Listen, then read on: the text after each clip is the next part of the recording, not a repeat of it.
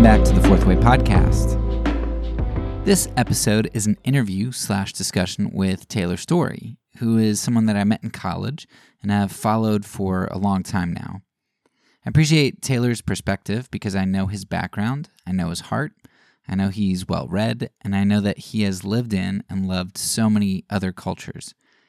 This episode is going to take us away from anything that you're likely to hear from most evangelicals and something that you're not likely to hear from other Christian anarchists or, you know, um, kind of uh, those sorts of ideologies. Um, because today we're going to explore the merits of communism. Now, I need to make this very clear beforehand, but I am not at all going to be arguing that communism is a political or economic system that we should adopt. Hopefully, you've listened to this podcast uh, this season at least and understand that that very well. I do not advocate that type of thing. So, what am I trying to do here? Why am I having an episode on it if I'm not really advocating it? Well, most people who I talk to about government tend to have a big hangup with conflating politics and morality. They think that they need to run the world in order to do good and to prevent evil. And they think that when they're in charge, they do this really well. And in fact, they're willing to justify their position, even if it has great evils, so long as they think it's the lesser of two evils. So people have this huge hang up with uh, this consequentialist ethic and this idea that politics is the way that we control morality. So, in our culture, and in my group in particular, that means that we have to advance a conservative agenda and we have to quash communism or socialism. That's the worst enemy that you could think of. And communism is really the age old enemy that we invoke to justify our grasping at and lording of power over others, at least here in the West and specifically in the United States. Probably more specifically, the United States in the last 150 years or so. I am continually amazed at how often I find this invocation to happen. Of course, Marxism and communism are invoked today in my community if someone brings up something like racial reconciliation or anything along racial lines. If you care about and, and think that racism exists and that there are systemic issues, you must be a Marxist. And Martin Luther King Jr. faced similar charges um, of, of being a communist. I'd, I'd really recommend, um, you know, as I was kind of researching some of, of King's views, um, the book called The Radical King is fantastic, and, and there's some specific essays that that uh, King has where he addresses the charge about him being a communist. But the book is just so good, just his his thoughts and a compilation of some of his best works. Um, but yeah, Martin Luther King Jr. he faced the charge that he was a communist. Um, but today I was actually reading another book, and lo and behold, communism reared its head as a charge again. But what really surprised me about this was this was a charge like decades before the turn of the 20th century. It was already used in a pejorative way. So I was listening to the book Bury My Heart at Wounded Knee, and it's about the history of Native Americans in the States. Now, you can probably guess that the history was pretty horrendous um, in terms of, of their mistreatment and um, all the, the lies that they were told and, and, and everything. Um, but for today's episode, What's of particular interest is uh, Standing Bear and, and his community. So, Standing Bear and his people were taken advantage of and subdued, and they were eventually placed in a reservation. Now, when Standing Bear's son was in the throes of death, he asked his father to bury him in his homeland because they had been moved far, far away from, from where um, you know their ancestral lands were. So Standing Bear fulfilled his son's wish by taking his body back, but because he left the reservation to do this, he ended up being charged and arrested with a crime. Now, the prosecution ruled at this time that Indians weren't considered persons under the law. However, amazingly, the courts at this time overruled that decision and declared that Native Americans were indeed persons under the law, particularly in light of the 14th Amendment. So, late 1800s, after slavery, I mean, um, right in the wake of the 14th Amendment. So, yeah, I, I could see. I was kind of shocked that they ruled for Native Americans, but at the same time, um, I guess the timing of it was was good for them at that point.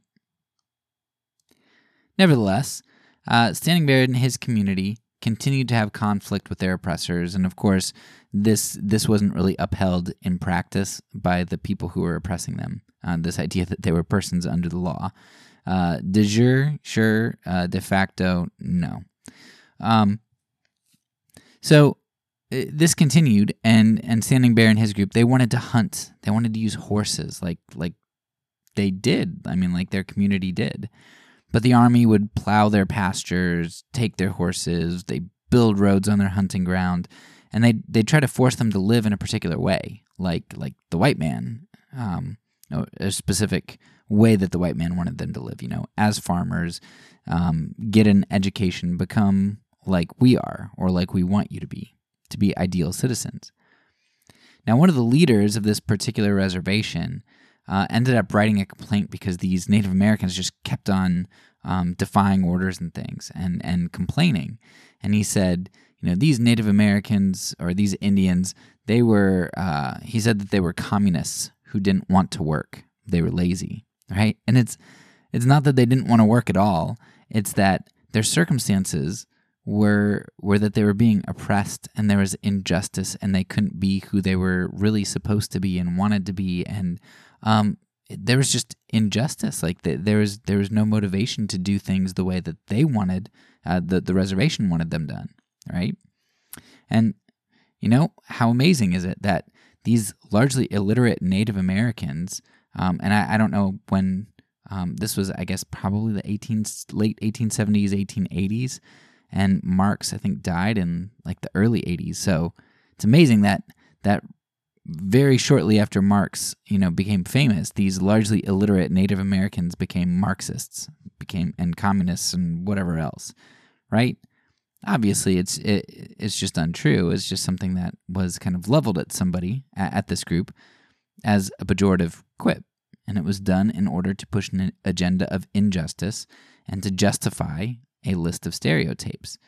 So, right off the bat, communism, Marxism, all that stuff is is going to be the boogeyman, and it's a boogeyman that has um, been invoked over and over and over again, specifically when it comes to people trying to overturn injustices. Um, the, a very uh, common thread and one that makes you think twice. Every time I hear somebody call somebody else a communist, from my group, I'm like, hmm, there's probably legitimate injustice going on there that my group doesn't want to face. Um, Anyway, so I see communism used the same way today, over and over and over again. Now, that doesn't at all mean that I think communism is a fantastic system. Lording power over others is never good. However, communism isn't this great evil that warrants our implementation of some other just as ghastly system of injustice. And that truth hit me when I read Negroes with Guns and discovered that some African Americans had escaped to communist Cuba during to and prior to the civil rights movement and found communist Cuba more just than their capitalistic democratic homeland of the United States. They were treated better in communist Cuba than they were in the United States.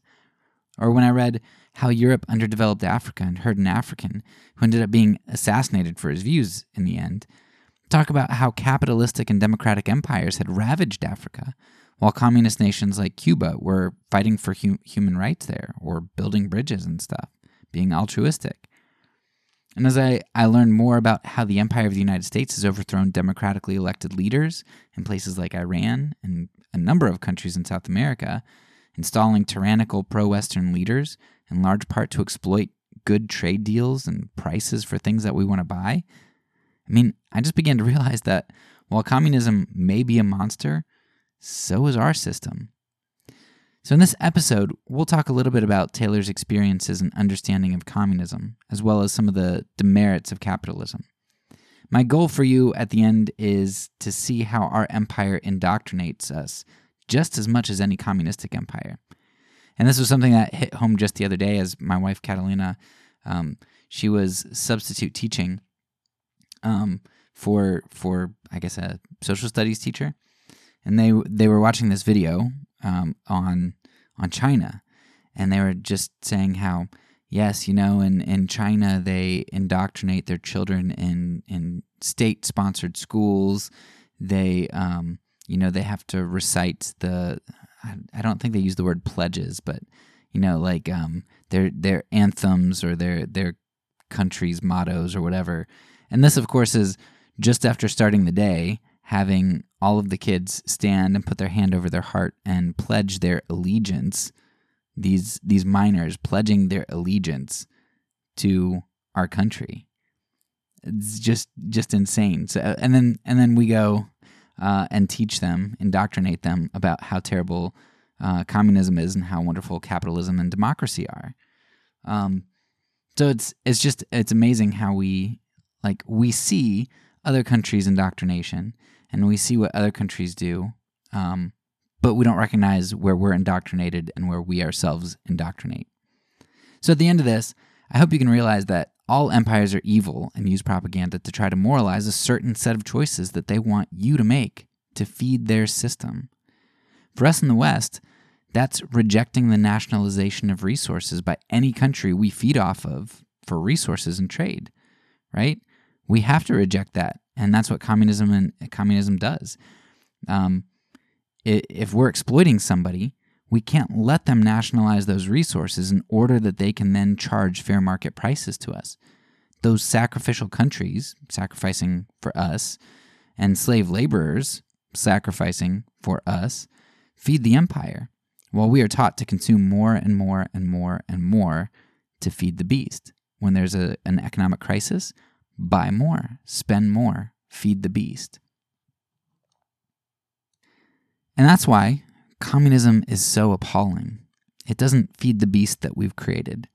And not to mention, um, the beast, the United States, Babylon, we need these other sacrificial victims like Iran. Why did we overthrow their dictator? You know, they were trying to nationalize their oil, and we can't have that because that'll make our oil prices go up. Same thing with a bunch of other countries you, eh, when when they start talking about nationalization, if it's a you know vassal state essentially of the United States or the West, then we can't have that, and that's why communism is such a threat to to us. It's not that communism is inherently worse of an empire than uh, than our system. It's that um, it prevents us from exploiting other people as much. It tries to gain some independence independence from our empire that, that tries to control them. Anyway, I, I need to be careful or I'll go on and uh, have like a hundred different rabbit trails. So we'll stop here. This episode is going to be a bit long anyway. Uh, so I've given some timestamps of the major topics that we're going to discuss. And um, t- I, I do want to note that Taylor does give a pretty long introduction and if you're not into introduction type things and, and you kind of find that uh, a waste of space, you can skip that, look for the timestamp. Um, but you might also find it helpful to hear how he has come to some of the conclusions that he has.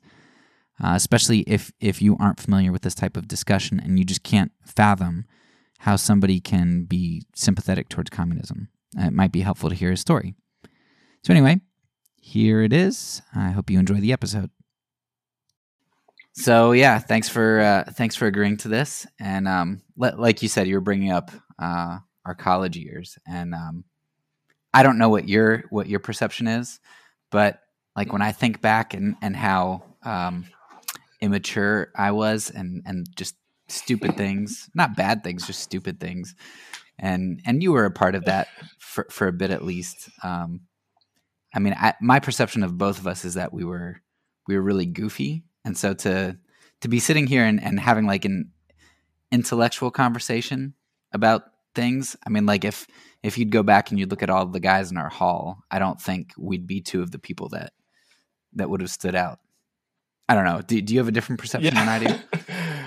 um, well, I, I do remember, yeah, some of the wacky. I mean, we you were like men's night, right? We did men's night, and like had like Cheetos all over ourselves and did push ups in front of the girls' dorm. Was that you or was that only me? no, if it, if it was push ups, it probably wasn't me. um, I was playing yeah, Xbox. like a particular thing that you did that was called the Bulldog, I think. Uh, Greyhound, yeah. the Greyhound, the Greyhound, that's right. Um, uh, so yeah, I mean, but I do remember also like water balloon launchers and John Bardacci. Do you remember it? Do you remember yeah. that? Is that? yeah. So yeah, a lot of wacky stuff. Yeah. Um, I was sophomore class chaplain, so I like to think I had a little bit of the like intellectual side, and and I did take my studies pretty seriously. Um, but I also took having fun seriously as well. Yeah. Well, uh, yeah, yeah, so I, I'm sure I just didn't know you super well, so I'm sure that that was probably just a misperception on my part. Um, but I know that that that changed for me when um, I don't remember how many years out of college it was, but when I was I was looking on Facebook and I'd see I think you were in Iraq, you were in I mean you were in a lot of different places and and not even normal places, but just places where yeah.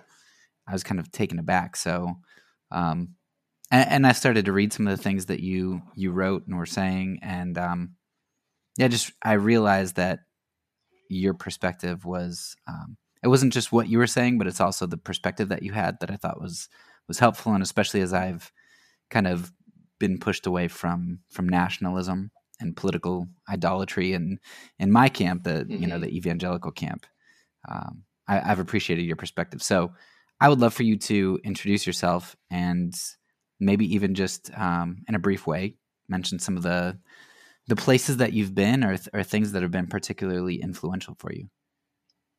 Sure. Um, so I am I'm from Southern California, which is a little bit weird to some people sometimes because they perceive it as a very progressive or blue liberal state or whatever. But um, I always remind people that we've had two presidents from California, and it's Ronald Reagan and uh, Richard Nixon, who are like you know the two most conservative presidents in you know recent memory. Um, and there's actually more Trump voters in California than any other place in the United States. Mostly just because we have a huge population. But I think there's like 6 million Trump voters, like 11 million voted for Biden. But, hmm. um, um, but 6 million is more than any, uh, more than Texas. I think Texas was like five and a half million or something. So whatever. All that to say that I grew up very conservative in California, was homeschooled kindergarten through 12th grade. And, um, went to Cedarville, Cedarville University in Ohio, and that was kind of Cody Fisher was um, also from my area, as was Rebecca Wolf. If you, do you remember them? Cody Fisher was probably yeah, I remember Cody, not Rebecca so much. Yeah, yeah, yeah. They were actually dating, which is funny, and like so, I think that they they broke up maybe right before they went to Cedarville. Really weird, random, super random, but um, so I kind of followed Cody out there because he was a youth ministry person and I wanted to be a youth ministry person. So I sort of followed him. And my freshman year, he was my roommate. He was a senior in the RA of our hall, I think. So I went to Cedarville and yeah, it was cool. I mean, I guess just thinking about Cedarville, I was I went to Cedarville. I was looking at Point Loma in San Diego, and the reason I thought for sure I would go to Point Loma, um, which is like right on the beach. It's also a Christian school, Point Loma Nazarene. Um, and like my thing was I wanted to study youth ministry just because I wanted to be a youth minister. So I figured youth ministry is the thing to study if you want to be a youth pastor. I really had no idea what I was doing. I was choosing college. Um, but I went to Cedarville, the chapel, and um, I thought it was just going to be like visiting, you know. But when I was comparing Cedarville and Point Loma, I chose Cedarville because people there seem to take things much more seriously than at Point Loma. Like when I went to chapel at Point Loma, the group in front of me was doing their homework, and the and the people behind me were asleep in chapel. And I was just like, man, this feels like you guys don't really care that much. And I started asking people like, so why are you here? And they're like, oh, because I mean the beach is right there. And I was like, I mean I like the beach, but I want to take this seriously, you know. And then I went to uh, um, Cedarville, and I think there was this guy Lou. Do you remember Lou? He was much more intellectual, or you know, yeah, yeah, strongly conservative. Um, and he ended up writing a book, something about rhinos. It's like Republican in name only. So he was like strongly Republican. I can't remember his last name, but I remember having a conversation with Lou and with Mugabe, the basketball player. And I was just like, if this is what this is like, I want to be in these conversations. So that's kind of why I ended up Cedarville because I thought people took it way more seriously there. Um, and then I did a year. It was cool, and came back for the second year, and it was cool. But I was also kind of like, people here even more con- like I actually agreed with basically everything that was happening at Cedarville. Like, um, I'm trying to think of like some of the crazy things. I mean, people were. I didn't think women should be in ministry. Um, and I remember people would like boycott chapel if a woman was speaking in chapel. Um, but I was just kind of like, everybody thinks the same as me. And it's kind of weird. Like, I, I kind of want like a bigger experience. I want like, you know, universe itty, you know, university. So like, I wanted like a bigger, um, ideas. I wanted more ideas, more kind of weird lifestyles. Um, I wanted to interact with people who shared crazy different views than me, and that just wasn't happening at Cedarville. It was also very cold, so um, I did come back after my sophomore year, and it was kind of like I said it was the cold, but it was also just kind of like I just everybody's the same as me, and it just felt weird. So I worked for a church for a year, which was cool, and it kind of like was weird a little bit because it just sort of fell flat. They actually gave me a lot of um, leeway to do whatever I wanted. And I started like a college group, and it was really well attended at first. Um, but then it just kind of quickly became like people don't need another church service. And I was kind of like, it's kind of weird. Like, what are we doing here actually? Um, and I just didn't see a lot of progress. So I was kind of like disillusioned a little bit, but I ended up going to Azusa Pacific University, which was kind of like the most progressive conservative school there is. Like it's still, we still had chapel three times a week. Um, and uh, Francis Chan spoke every semester. So I guess Francis Chan was like slightly a little bit, but I mean, still like strongly like if you don't pray this a certain prayer, then you're going to burn in hell for eternity. Um, if you were gay, then you would get kicked out of the school. Um, recently, they kind of changed that rule for like two weeks, and then I think some some of their donors freaked out and they said, "Okay, that's not happening anymore." So like, it was okay to be gay at APU for about two weeks. Um, there was a gay club on campus, which was funny. Like, it was a poetry club, and I went one night to their thing, and my friend was like, "Dude, you know this is the gay club, right?" And I was like, "What? What are you talking about?" and then like I started to look around, and I realized, "Oh my gosh, I'm pretty sure all these people are gay." It's like poetry was like their thing that they, you know, but then in actuality, it was like the gay the gay club. Um, and AP was cool. I had a lot of fun. Um, there wasn't really people didn't take it as seriously. I mean, and like to be honest, this is California. Um, people love fun fun, fun, fun, just fun, you know. Um, so I finished APU, and I really wanted to go abroad at that point. I wanted to work for missionaries. Um, but what kind of that was 2010, kind of right when like I think a lot of the financial crisis was hitting hard, and I was ended up being a communication major.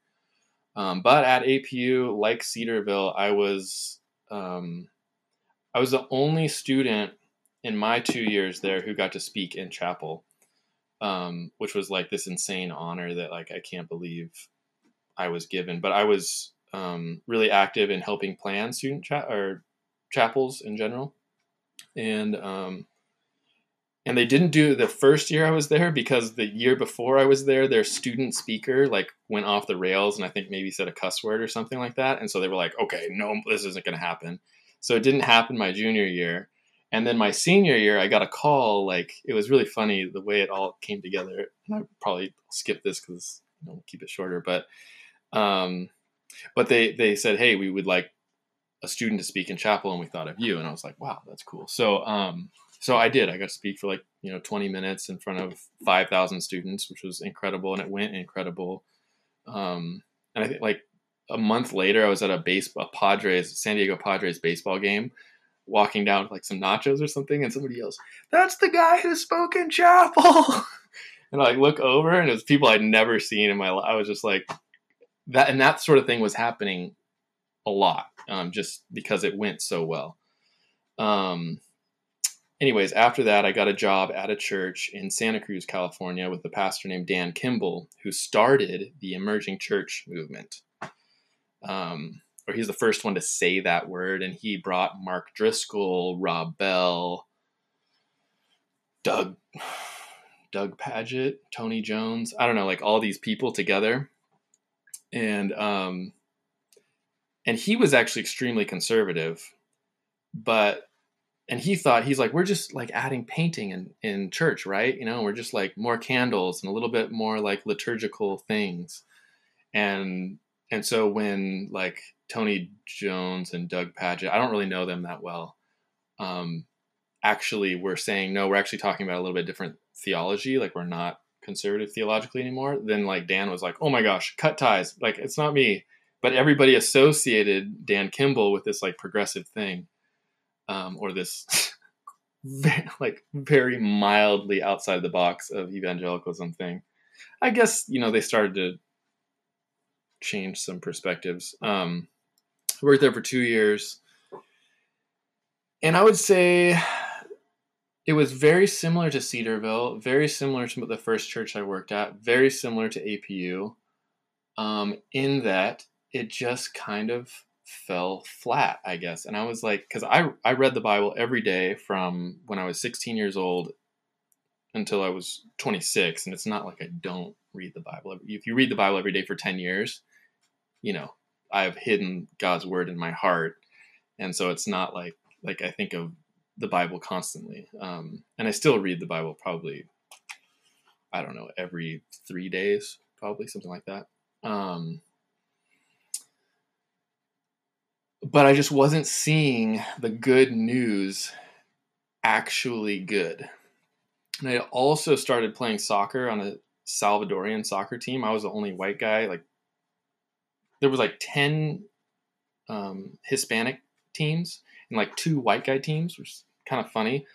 But um, so I was on the Salvadorian team, which is only one Salvadorian team. Um, but they just were the people that lived near me. So I, I played with these guys, and they were all like immigrants half of them spoke English, maybe, but we spoke all Spanish to each other. I lived in Mexico for one semester and studied Spanish, and then like just played soccer with people, um, Spanish speaking people, uh, like basically my whole life. Um, so I was playing with these Salvadorian guys and just starting to like learn about their lives, and I was just like, man, this is crazy, and like my kind of I was doing youth group, but it was so separate. You know, I had this like very white upper middle class like hip church that I was a part of, working at, you know, trying to save souls, etc. And then I had this Salvadorian soccer team that I was playing at, and I was like, you know, the only thing they have is the Catholic Church, really. I mean, there's also like a little bit of Pentecostal stuff, and like our white upper middle class theology that we had developed just kind of shit on the Catholic Church. Excuse my language as I got to know them, I was like, this is weird. And we have like influence in our town. We are not using it at all for like the immigrant community. And I got like a couple of these guys to come to church with me, and it was like, it was, it was bad because people were just like, who's that guy over there? Like, what's, you know, what's, what, what's that guy? And like one, like he didn't speak English that good. And so I was kind of like helping him translate stuff, but it was just realizing like, man, there's, something something weird about this disconnect, you know? And I would bring it up every so often in church and they would just kind of like set, set it aside and I was kind of like I was just really disappointed. At the same time that was happening, um, this kid started coming to youth group. His name's Dylan. And parents started coming up to me like, "Oh my gosh, Dylan Dylan's coming to youth group." I'm like, oh yeah cool like what's what's the deal and they're like his mom is like the most crazy atheist lady in the whole town and i'm like really like yeah anytime like anything barely christian happens anywhere she's like on the phone calling like freaking out that they had like prayer in school and all this stuff and they're like just be really careful around her because she is you know insane very anti-christian militant atheist i was like okay okay okay well, keep that in mind, you know. it's like just gonna do, you know, do my do the work. And uh, and so I Dylan plays soccer with a couple of the other kids at youth group, so I end up going to their soccer game, and just walking up there, and I see Dylan's mom. I know who she is because people have like pointed out, out to me and stuff. I'm like, oh my gosh, it's Dylan's mom. I was like, you know what? Full armor of God right now. Like I'm gonna pray pray this through. I'm gonna go. I'm gonna talk to Dylan's mom. Just like base hit, you know, just very chill conversation. Just like make a connection. Very chill. And so I walked up there and I see her and I'm like, hey, you're Dylan's mom. Oh, hi, you know, like very nice, cordial. And then she's like, yeah, you know, I heard so much about you. You do youth group stuff. I'm like, oh yeah, I do. You know, like this and that. She's like, and a soccer game. Do you play soccer? And I was like, I was like, yeah, yeah, I do play soccer. I play with these Salvadorians. Actually, this this team we speak Spanish. She's like, oh my gosh, that's so cool. She's like, I've been volunteering with this organization that helps immigrants like integrate into the United States and um, I've read actually about like the Salvadorian people that are leaving, and so we like start, and I, I was just like, wait, what? And I, so I started talking to her, and she just had like, she's kind of like the Christian that I was looking for, except she wasn't a Christian, you know, and that was just because I, I remember walking up that hill thinking, oh, it's Dylan's mom, you know, put on the full armor of God. I'm like praying as I walk up the thing and I feel like you know all the little guys in my battle station are like you know ready with their guns and things, ready to like destroy the enemy or something if it comes, you know, whatever spiritual warfare. And then there she is, and she's like the answer that I was kind of looking for, especially when it came to immigrants. And I was just like, that was the weirdest conversation. And I end up leaving and just feeling like I just had the, one of the most Christian conversations I'd ever had because of the compassion and empathy, understanding that she had for these people. And it was around that time that I was just like realizing that the church wasn't going to answer my questions.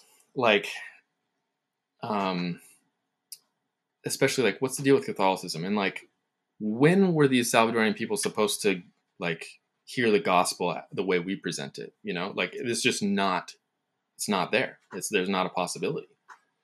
Um, where they can go to the Catholic Church, and I just saw. So I started interacting with more parents of the youth group, and I started to see that so many of the people that I've been trained to be against were more Christian than the people that I was trained to be. I'm a part of this, you know, like.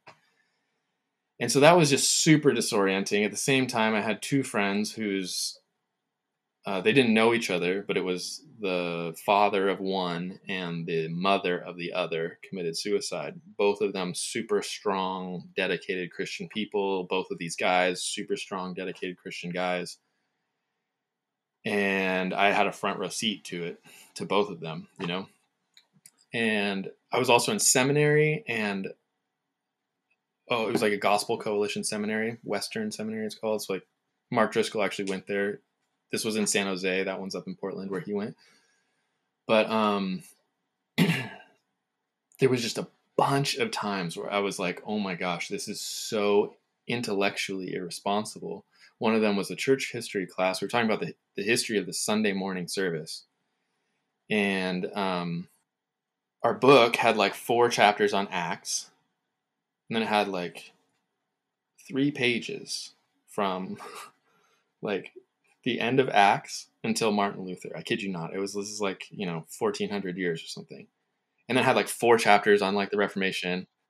It was a like okay like a little bit of like displace the blame here. It was about the Sunday service, so it wasn't like like how the Sunday service developed. It wasn't exactly church history, but the, but basically what they said is that the, there was a liturgical era, and then that lasted all the same until Martin Luther. So like I don't know, in like the 100 I mean, I think it must have said I should get that book again, but it must have said, you know, like between 100 and 400 like developed like this like more high church liturgical Catholic style model and that didn't change until Martin Luther. And I just remember looking at that and then like four chapters on the Protestant Reformation, four four chapters on the Puritans, and then like two or three chapters on like modern evangelicalism since Billy Graham or something, you know and I was just like, three pages, you know, and and so I raised my, I like worked up the courage because everybody was just kind of like sheeping it up, you know, like whatever the professor says, I like took a little bit of courage because I was like, this seems crazy. It seems like the emperor is wearing no clothes here. You know, raised my hand and said, you know, what's so? How come we only have three pages? You know, like you know, whatever for like this like 1400 year period or something. And he just looks at me and he goes, Uh, not that much changed during that time period. Anyways, when Martin Luther came on the scene, I was just like, I was like, this seems really irresponsible. And what does that say about our God as well? I was like, so if you're born in like the 700s, just like, hey man, like, light that candle and that's the best you got, you know? Like, I was just like, this just like says something bad about our God that what he doesn't care about the people like for 1400 years or you know what I just so it was that kind of thing was happening. Yeah, and nobody would talk about it, you know. And I would bring it up to like the senior pastor, you know, and he'd be like, "Yeah, you know, it's great that you're doing seminary. It's like that's really cool. It's you're gonna learn so much." I was like, "But how? You know, what's the deal?" And he's like, "Oh, that'll come, you know, later." And that's it sounds like you want there should be take a different class. You know, they do offer a church history class, I think. I wonder maybe that's only like once every other semester that one's offered. You know, like it was that kind of like he wouldn't actually engage with the question. He would just kind of like so that sort of thing was happening over and over and over and I was just like and then and I felt again like my youth ministry like there was a bunch of you know just the typical like business church business things that you're like oh my gosh that's a mess that situation that's not a there's no spirituality christianity biblical that's not there that's like starbucks that's like organizational management what is being done in this situation you know and so i was just I had this dream to go study in Jerusalem. So luckily, one of the professors actually had a connection to this place called Jerusalem University College, and I couldn't get it out of my head. Um, I had to. I was just like, I have to get out of here. I have to get out of this like upper middle class white evangelical where everybody's the same. And I'm like, I you know, sort of believe it, but it just keeps falling flat.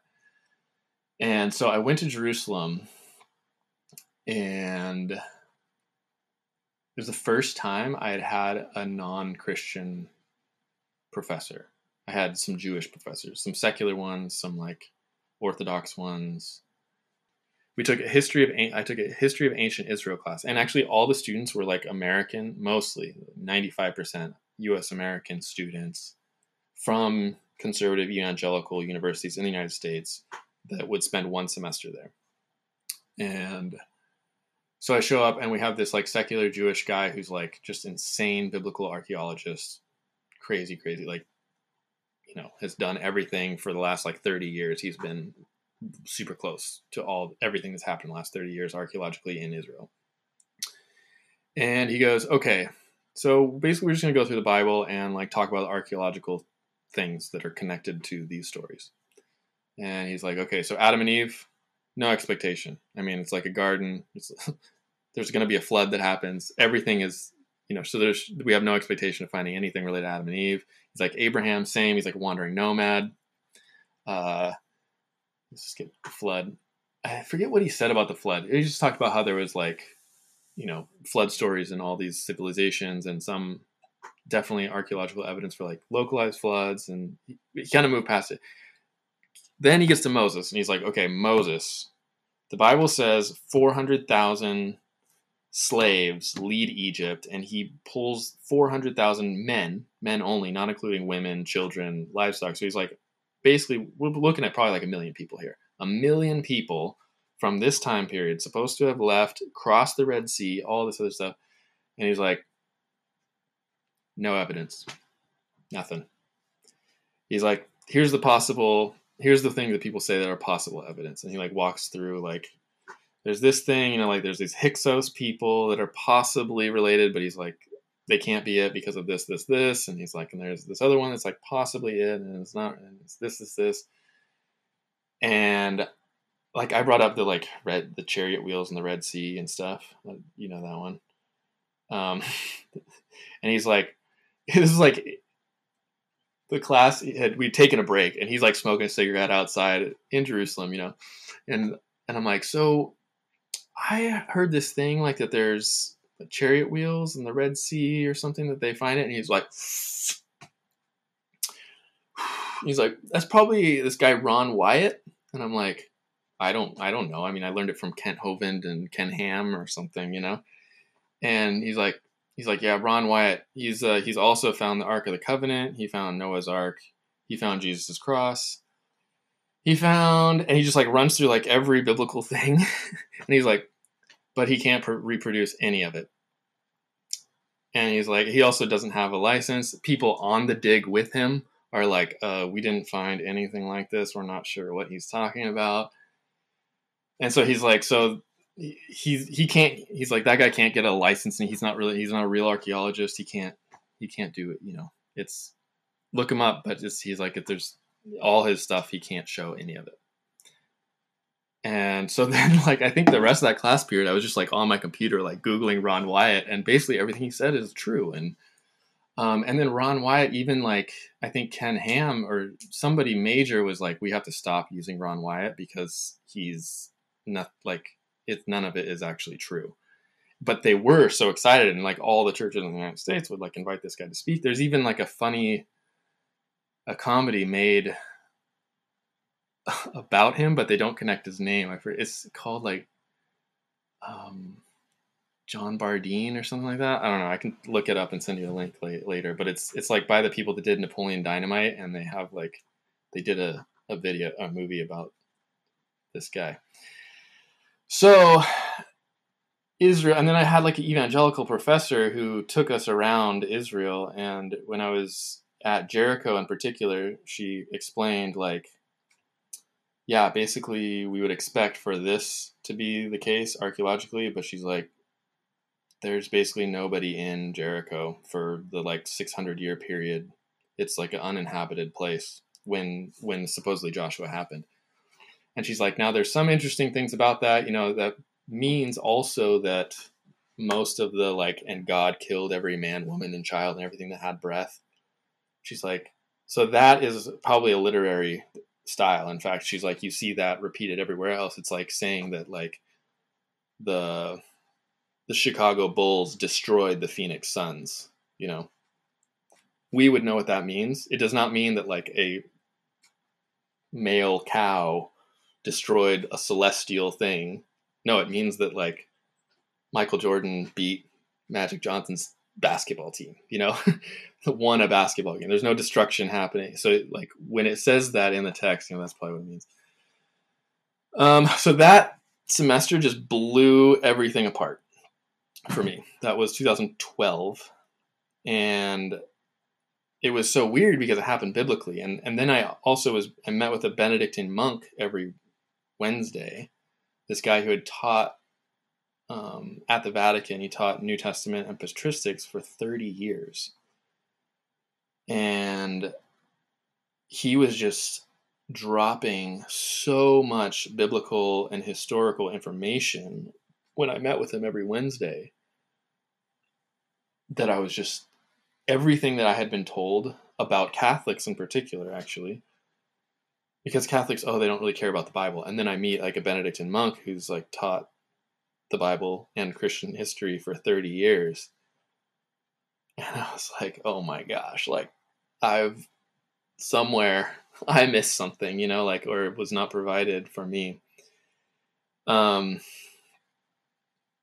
so then that was 2012 like I said and that kind of launched like holy what is going on? I need to rethink everything and I like definitely I returned to like the conservative people, and they just kind of got angry at me that um, I wasn't being positive or um, that I wasn't listening to them, and I was kind of like, sorry, Ron Wyatt is like he's a quack. Like look him up, you know, and uh, but they wouldn't. They would just get really angry basically when um, I kind of brought that stuff up. And I started also to wonder, like, well, I mean, there's just a million things. Went to China for a year. Well, first I lived in San Diego with like these super Christian guys, which was like kind of insane because one of them in particular was really excited and wanted to hear everything about everything I had learned in Jerusalem. And I was like, well, you know, it's not really like what you want to hear. And so eventually I did, and then like I overheard him talking to another roommate like about me, saying like, "Man, we need to pray for Taylor because I don't know like how his his salvation is like in jeopardy and like all this stuff." Yeah, they they didn't know I was home, and they like walked in, and one guy was like, "He's like, dude, I had lunch with Taylor the other day." He's like, "Oh yeah," he's like, "Yeah, man, uh, not what I expected," and he's like, "Really?" It's like, yeah, man. Uh, I mean, he he like kind of like maybe took the. I don't remember what he said, but it got to the point where the guy was like, "Is he saved?" And he's like, "I think he is, but we need to be praying for him."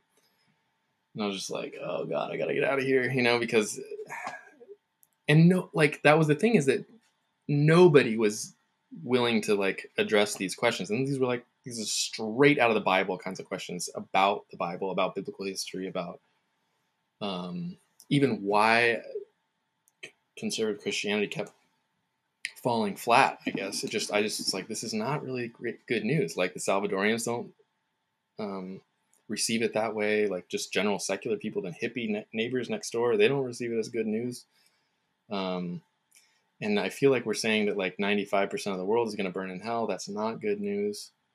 Um, and I just d- did not see like women caught in adultery that wanted to hang out with us. You know, I didn't see Samaritan bad theology people that wanted to hang out with us. I didn't see I didn't see that, you know.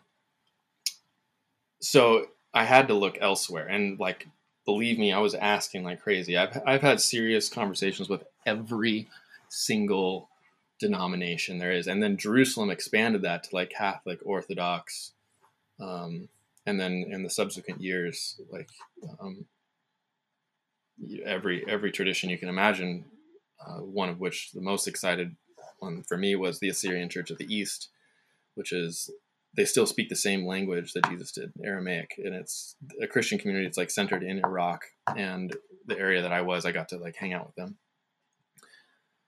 Um, and have a real long conversation with like one of the serious like leaders there. It was like really, really incredible. Um, but I'm like going a little quick. This was supposed to just be introduction, right? But uh, yeah, it's okay. so then I did China for a year, and that was kind of like I think I told somebody I wasn't a Christian then, which was uh, kind of a crazy thing for me but I was just that was I was trying to catch up with like all the like secular reading that I'd never done. You know, like I read Catcher in the Rye and like The Fault in Our Stars, like all the kind of young adult fiction, and I was just kind of, um, yeah, I was traveling a lot. I went to Vietnam. That's that was something I was going to bring up. Uh, Taiwan, Indonesia, Malaysia, um, Japan. Um, yeah, so China, and then after China, I did two years working solar. In the middle of that, was in Nicaragua for two months, and then afterwards, I got contacted by Samaritan's Purse, actually, um, and it was I was at a wedding, and this guy I sat next to at this wedding, from a roommate from Azusa Pacific. So I sat next to this guy, and he I was telling about Israel and Nicaragua and China, and he was like, "Oh my gosh." We have like a team of people that we send to disasters around the world and you sound like you'd be a perfect fit for it. And i was really hesitant when he said samaritan's purse because like i don't really agree with like hardly anything about samaritan's purse. But he's like we'll pay you a bunch of money and just send you in there with like helicopters and like unlimited supply of like you just go and like do good in a place. And i was like that sounds pretty awesome. so they flew me out to North Carolina, went, went through this like minor training. I think it was really just like they're trying to know if they can trust me to not freak out if I'm in the middle of nowhere or something like. I think that's what they were most concerned with. Um, and then like a little bit of like kind of indoctrination, but honestly, the indoctrination that I like kind of went through was more like you're a humanitarian, not a missionary. Um, because Samaritan's Purse got kicked out of Indonesia for being too much missionary. And so they're like, you can kind of pray with people individually, but like on a public level, you're a humanitarian aid worker. And um, so we help in Jesus' name, but we don't um, like proselytize explicitly. Um, but you do think that being gay is like a sin, and you do think that abortion is murder, and you do think that I mean, basically they only hire um, very Republican people. um, so I knew I knew how to answer the questions though, and like the way that they wanted to. So I just kind of I did I sort of danced around those topics a little bit, um, because by then I had like well, I just I guess I just thought that the conservative like punish everybody for not being like us was not effective and didn't uh, reflect God or Jesus or whatever. So they sent me to Haiti. Um, I was there for a month, and I thought that was going to be the end. Um, I did. They wanted me to stay longer, but I was like, basically, like, I can't do this like me being a super conservative Christian thing because we did Bible studies every morning and like basically like if you question any of it then it's like you just can't do that. So um so I just wanted I wanted I was 30 days that's enough and they, they pay you good. It's like $175 a day or something They're all paid. Um, it's because it's humanitarian work. So like they actually get money from the, the United Nations, um, from like the government, from Congress, from it's not all private donations, this international side of things.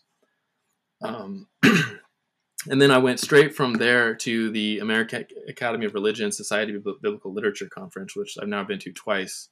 That's like where like Harvard, Yale, you know, basically all the big universities send all their Bible people to this, and it that is like it's incredible. I mean, there there are some conservative people there as well, but um, but uh, I got to hear like Bart Ehrman speak. Do you know Bart Ehrman? Yeah, yeah. And they had the guy who, so he wrote a book called How Jesus Became God. Yeah. And then someone wrote, this Australian guy, Michael Bird, wrote a rebuttal to him called How God Became Jesus. And they're dealing with like all the historical stuff that I kind of studied in Jerusalem. So like I went packed room, you know. And to be honest, like Bart Ehrman just tore this guy apart. Like it was like the amount of reading that Ehrman had done and like study and like reference to like obscure like Greek manuscripts and all this stuff. The Michael Bird guy like couldn't keep up. And he he had to admit like Bird was honest too. He was like, hmm, I haven't looked into that, you know, and he's like, I think that you'd find the answer if you looked at this, this, and this, and this. And he's like, you know, that makes some more sense or what, you know and so I actually texted Dan Kimball and I because I had I met with all the pastors that I worked for and just said like hey these are the reasons why like I'm I basically don't agree with the stuff that we had said before you know and Dan was really interested in particular and we kind of like had this like back and forth going for a little while very like you know friendly but I was just kind of like I texted him I was like it's not about like your coffee shop or like your sales techniques. I was like, it, what really matters is like, you're not addressing like the real biblical conversation.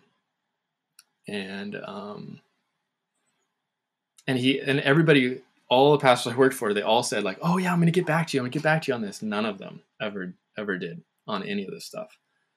Um, and all like in particular, I would bring up Bart Ehrman in particular. Was like, you've got to like respond to this. Like I was in a room with like 300 Christian leaders and Bart Ehrman like wiped the floor with Michael Bird and like I don't think anybody doubts that who was in that room, you know. And like that's basically all your best leaders are picking this stuff up and then realizing the way we believe the Bible is untenable basically.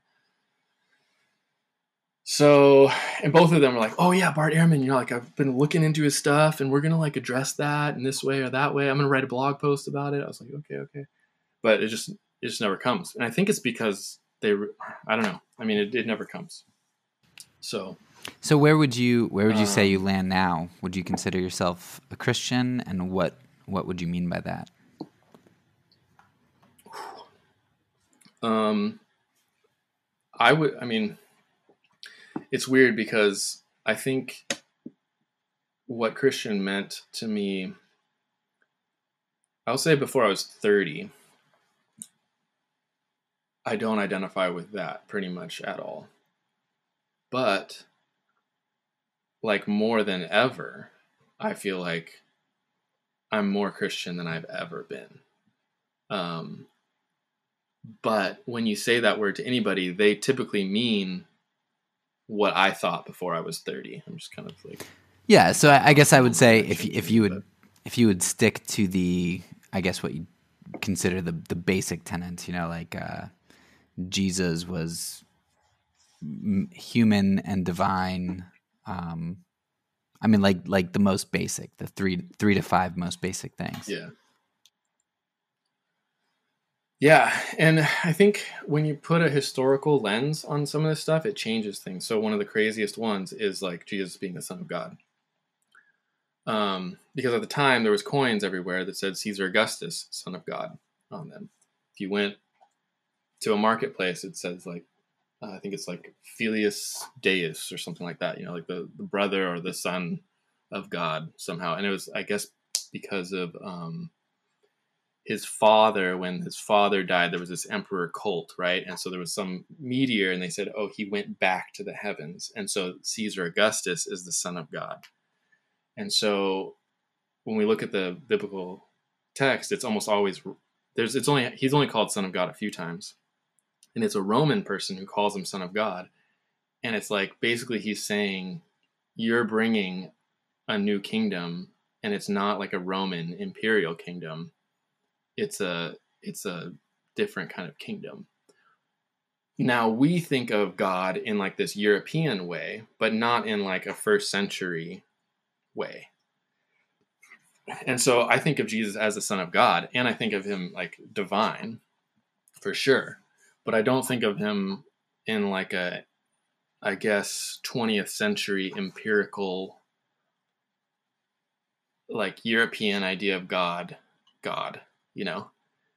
Um, but I do think of him as like, yes, like I do think of him as divine, but I, but divinity has changed for me. So, so it's not the same as what the typical person. But then, and then when I talked to like the Benedictine monk and I would bring that up, he's like, oh yeah, you know, that's what John Cassian said. That's what Origen kind of claimed this sort of thing. And he's like, this is what, he, like, he'd name off all these church fathers that basically I, he's like, you know, that perspective is like totally within Christianity. Like that's, yeah. And that, that's, that's one of the know? things that, um, you know, I'm coming to realize more and more, which is, um, I, th- I think I appreciate that about Catholicism, where it's it's way more broad.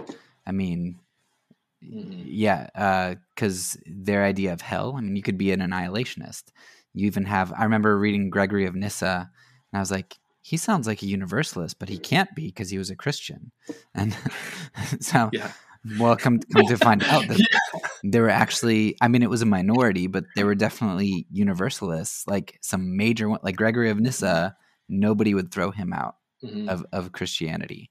Yeah. Um, so some of these things, it's like, man, we we really box ourselves in. We the the church that I grew up in, that I attended Christian school at for my life, they wouldn't consider supporting us because we didn't we couldn't say that Israel was going to be like the Israel in Revelation was going to be the literal Israel reinstated, like the physical geographical Israel. Like really? Mm-hmm. that that's like that's kind of a sticking point for you? And we just like we we make yeah, our box so small. It's crazy.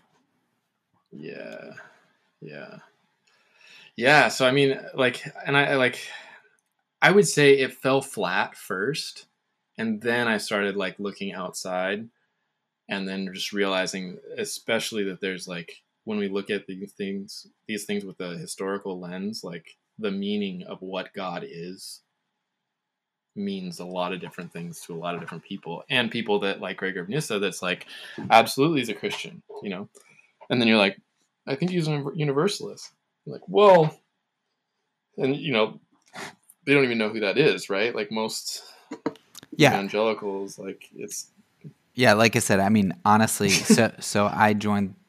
Part of the reason that I went reformed was because it was it was very refreshing to me that they took church yeah. church history seriously, or I, I, thought they did. Um, Yeah. Because Yeah. I mean, what I grew up with was just fluff. Like it was just, I mean, Billy Graham. Was as far back as we could go. Um, Yeah. but what I've learned about the Reformed believers is basically it's like I said, you got Paul, Augustine, maybe a little bit of Aquinas, and then it's Luther, Calvin. Um, so yeah, you Mhm. just you just don't know anything about about anybody other than Augustine. Yeah. Augustine, Augustine is Yeah. huge. Yeah, and I, like actually, it was weird. I read like some people kind of knocking Augustine before I read people that loved him. No, I read like Francis Schaeffer, I guess. And Francis Schaeffer like spent some time with Augustine in his like "How Should We Then Live" video series, especially I think. Um, but I read I read a book that like basically, you know, kind of tore apart his like original sin idea or whatever. I mean, and it's it's weird. Like it seems uh, this feels like a rabbit trail, uh, but yeah, Augustine. Yeah. Okay, so I haven't. I've dealt with him a little bit, but not a lot. So speaking of rabbit trails, let's uh that was like an hour long introduction. So um which is good. It's good. It was interesting. Well, now, yeah, you know the backstory to like all the political stuff. I guess that we'll talk about now. Yeah, and then all the conservatives can stop listening to you because they know you're not.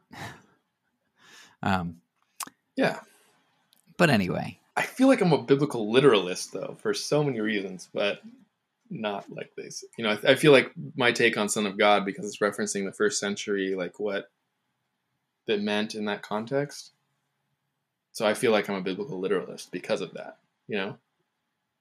Right. Yeah, whereas yeah, we eisegete and import things. Uh for sure. Yeah. So, but what I what I really want your expertise on is um, talking about, yeah, talking about something else. So, so let me um, let me kind of tell you where, like, this is supposed to release like over a year from now. I'm kind of I kind of get in these spurts and and Okay. plan ahead, and so I've just done a lot of a lot of thinking um, about about government because 2016 threw me off. It, it was it was great. It helped me to kind of rethink things. And um, I, actually, one of the things that I came to first was was pacifism, and Mhm. um, so pacifism for me had some significant implications because if if I'm not to do violence and basically the state bears the sword and legislation is violence. I mean, when you legislate something uh, like a, a- Mhm. a speeding ticket, I mean, if you don't pay it, you get a warrant for your arrest. If you refuse to go, they they forcefully take you to jail. So like legislation is violence. So figuring out Mhm. how do I how do I consistently live out politics with a belief in pacifism, and then also seeing that well, conservatives are terrible, liberals are terrible, because it sounds like maybe you're you're okay with abortion. Um, for me, that is killing an innocent human life.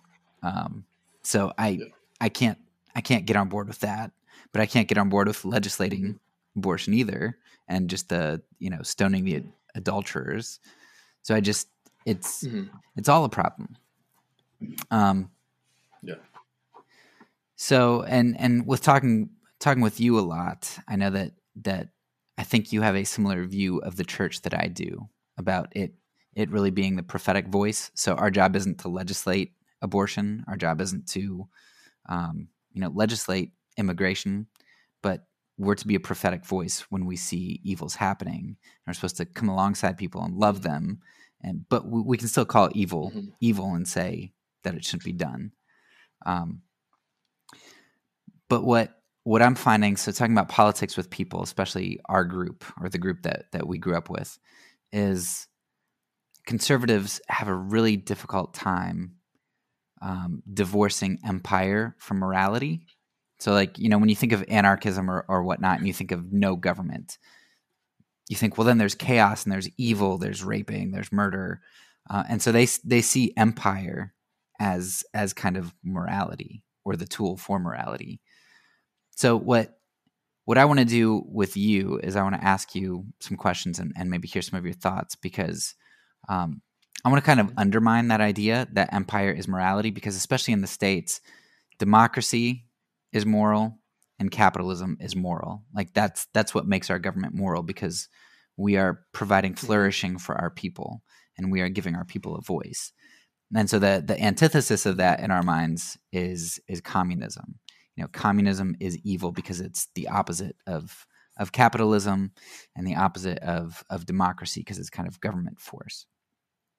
So I don't like either. I don't like communism, but I don't like capitalism. And I, I know those are economic systems too, and, mm-hmm. and but that that tends to blend with with uh, politics. So, mm-hmm. um, I want you to kind of help us think through maybe um, helping us to see how how communism isn't as bad as people make it out to be. Um, so maybe taking away the demonization, but then also showing how capitalism is evil in ways that that people don't tend to see. And my point isn't to say that communism or capitalism is good, but to point out that um, mm-hmm. because both of these things are are issues, that empire is bad. I guess that's and maybe you disagree yeah. with that. Um, but no, no, empire is bad. Okay. Well, empire is opposite of, you know, it's Babylon, I guess. Uh, it's like like Jews still lived in Babylon, you know, and it like sort of functioned for them from time to time, but it's like ultimately it's not Jerusalem, you know, it's not uh it's not what we're called to, I guess. Um um so I think I think maybe I'll start. Do you know J. Gresham Machen? Do you know who that is? He wrote a book called Christianity and Liberalism. Wasn't he like one of the the founders of was it Westminster or Yes, yes, yes. Yeah. So he was at Princeton, and then Princeton got a little bit too liberal for him, and so they left. I don't know if he got kicked out or if he left on his own accord. I don't know. But he started, yes, West, Westminster Seminary or whatever, and he wrote a book, kind of, kind of small book called Christianity and Liberalism. And he, in the beginning, he says, this was written, I think it's in 1923, and he says, we have to protect individual rights because um, there's a creeping socialism that is infringing upon our individual rights in 1923. And being a student of history, I know that women got the right to vote in 1919, I think. It was 1919 or 1920. It was like January 1st, 1920. You know, like that was the, the moment, whatever. But, uh, and so I was like, that seems like a big win for individual rights. You know, like women have individual rights now. And I was like, so if he's for individual rights, he should be pro women's suffrage then, right? I look it up. No, he was not. He was against women's suffrage because that's creeping socialism. It infringed upon his individual rights. Other things that were happening at that time uh, black people were starting to enter society a little bit in the 1920s. In particular, at Princeton, I found out they had the first black people in the dorms. So he, as a champion of individual rights, he should be thrilled, right? Because like black people are finally getting individual rights, right? Nope. He, the, there's letters that he wrote to his mom saying how angry he was that they were allowing black people to come and infringe on his individual rights.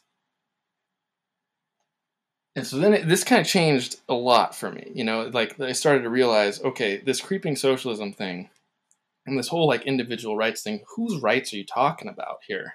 Because it looks to me like people are gaining individual rights um, with all the things that they're calling socialism.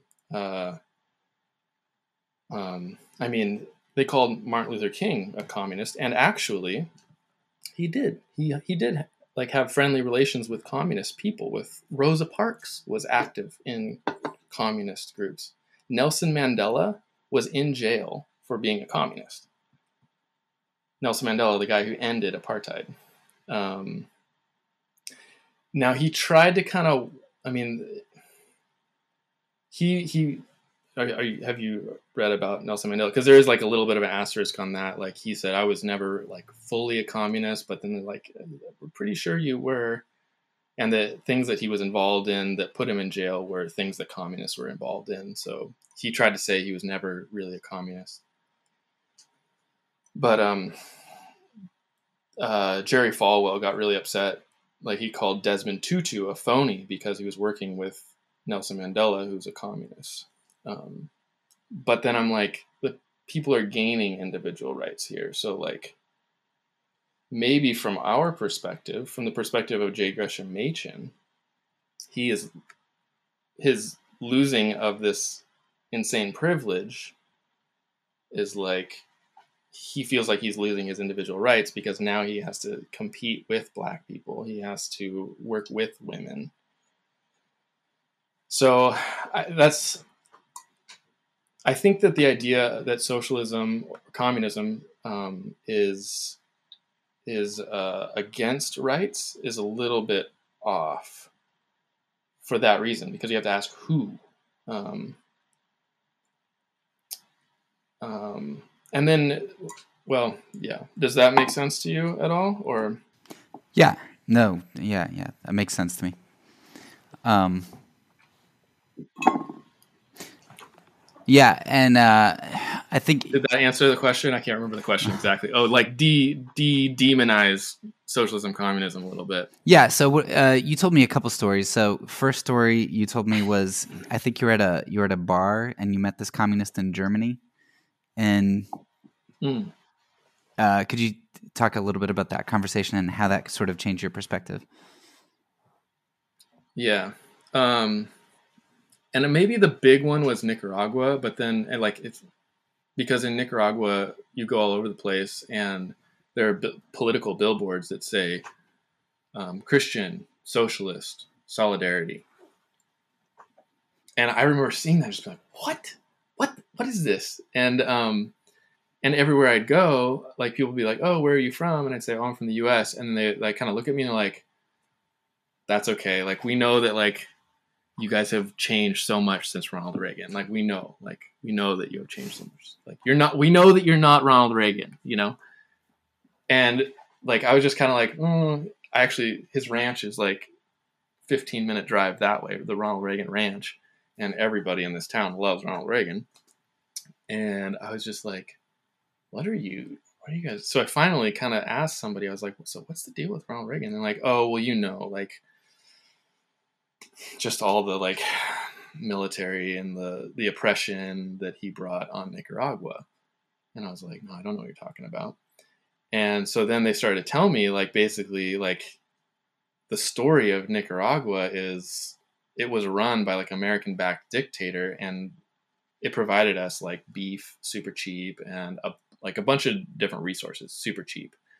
And but that was like it was a nasty right wing dictator and so they overthrew that dictator via socialism.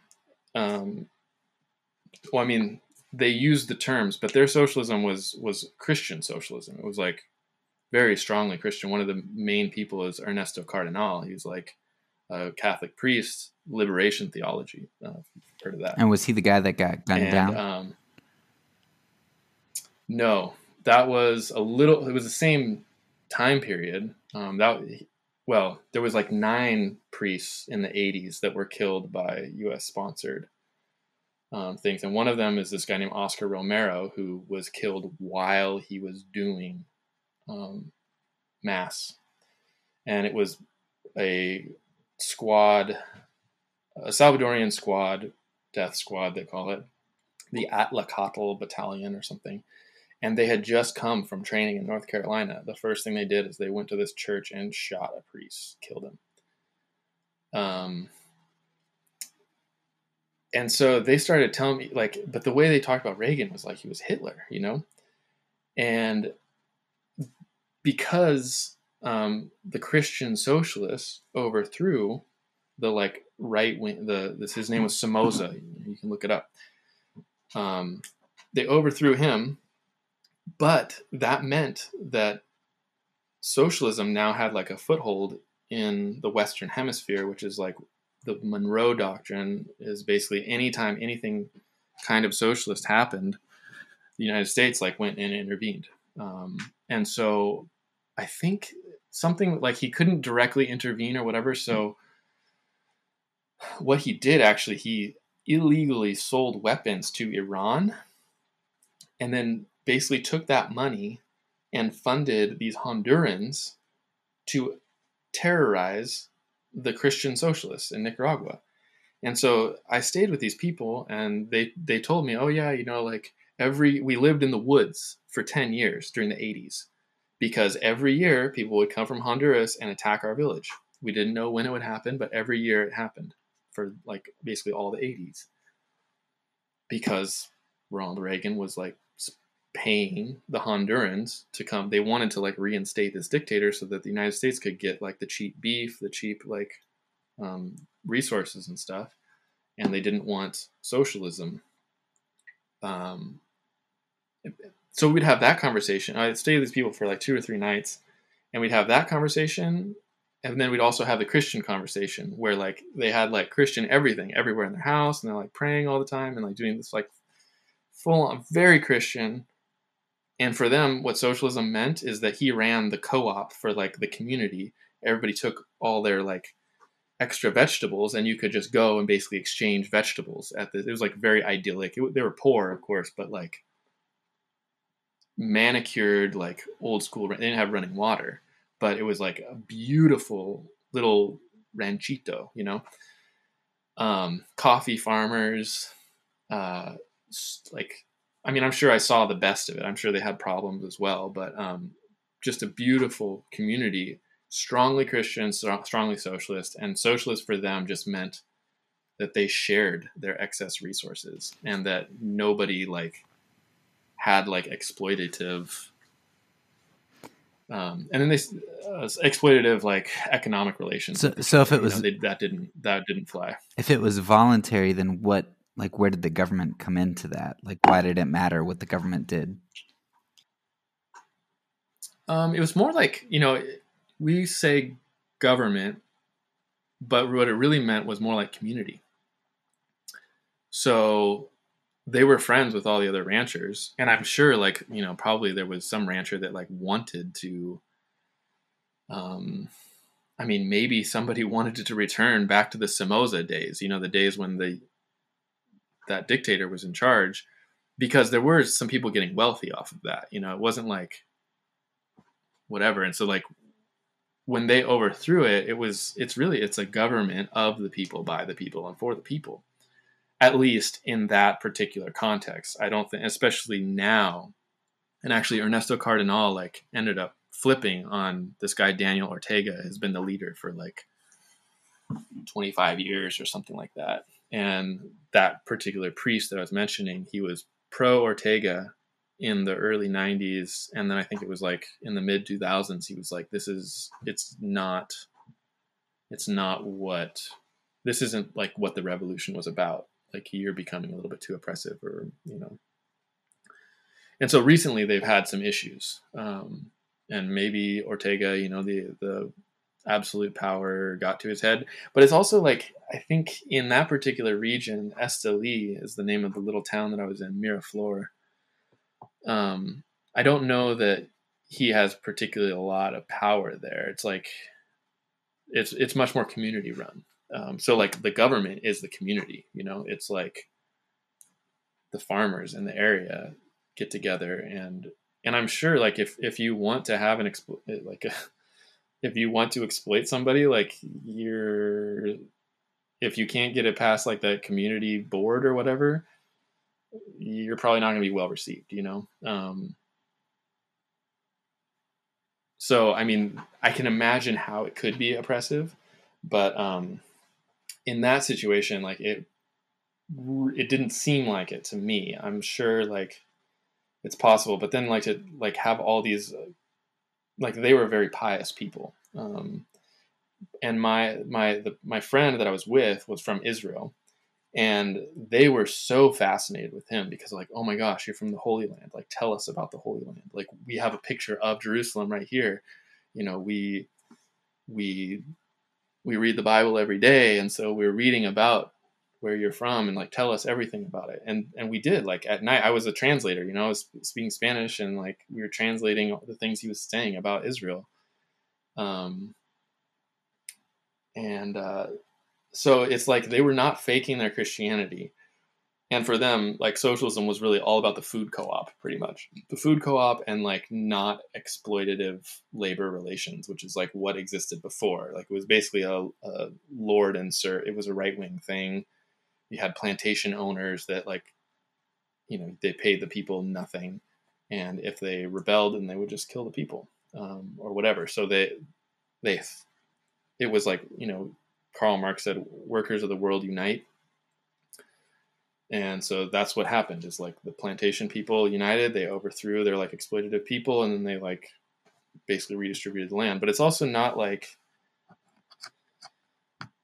like another like funny myth about communism or whatever is that um it's anti-ownership um these people definitely own their ranches you know um and I was just reading actually home ownership in Cuba because we were talking like in the background we are talking about Cuba. Home ownership in Cuba is over ninety percent. Ninety percent, over ninety percent of the people there own their homes. Another thing that I also read about the Soviet Union is that like not long after the um, their revolution, they like broke up the land into small farms and gave ownership to people. So and I haven't gone deep into this, but I think the like anti-private property thing in in the Communist Manifesto is more about like um, the means of production, right? So like a factory that should not be privately owned. That should be owned by the workers. Is like is is what they're what they're talking about. They're not talking about like your house. You know, now if you own 3000 houses or something, that would be an issue yeah. And there's also the other thing that like kind of reframed everything is that there's not like one single communism. Like it's definitely communisms and socialisms. There's like many versions. So in Nicaragua, you at least at some part some part of Nicaragua, you had a Christian socialism. That's and it still is that in name. I don't know. They currently have different kinds of problems than they did 20 years ago, even when I was there five years ago. Yeah, there was. I wish I had it in front of me right now, but there was a, a great quote in John Perkins. Uh, John Perkins has a book. Uh, he was like he was a black leader during civil rights and stuff. Um, and he has a great quote where he's talking about how like, um, basically like when he went to get a job and he was offered lower than he could, uh, than he thought was fair. He's like, well, what was I going to do about it? Because you know he had he had the means of uh, of work and and the the work available. So he's like, there's I I couldn't barter with them. Like I just couldn't I couldn't do it. Right. And um, you know that was under that was under capitalism. Yeah, for sure. So yeah. there are um there are three experiences that started me rethinking how bad communism is. And so I know that everybody points to like Venezuela mm-hmm. or um, you know Soviet Russia and and how that's really terrible. And we, we could maybe talk about that that later. But so going to Romania, you know, I started to ask people, mm. you know, like, so what did what did you think of communism? And I was I was just like shocked by the amount of old people. It, it was usually older people, like fifty plus, and they'd be like, "Oh, we miss it." Mm-hmm. You know, they they hate the degradation of the society, like their kids. Um, uh, and, and like their materialism and and all that stuff and um, how they don't like take care of things like pick up trash and stuff because it's you know it's it's not theirs they and they said well at least under communism i we had like i didn't have to worry about where i was going to live and i didn't have to worry about having a job. And so that's hard for me to stomach because I also know that under communism there were people like Richard Wurmbrand being um, tortured and like there were horrendous things, but it was it was still shocking to me that that people would rather live under communism.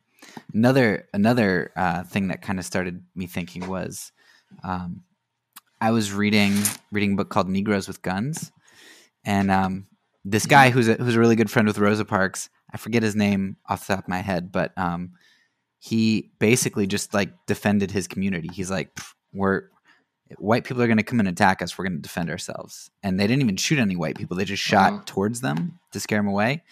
Well, all of a sudden the FBI is coming after him. And where does he escape? But he escapes to Cuba. And he's like, hey, I was treated really well in Cuba. And I was like, what? Wow. Cuba? I thought they were like, I mean, horrible people. Um, and so that yeah. that kind of got me thinking again.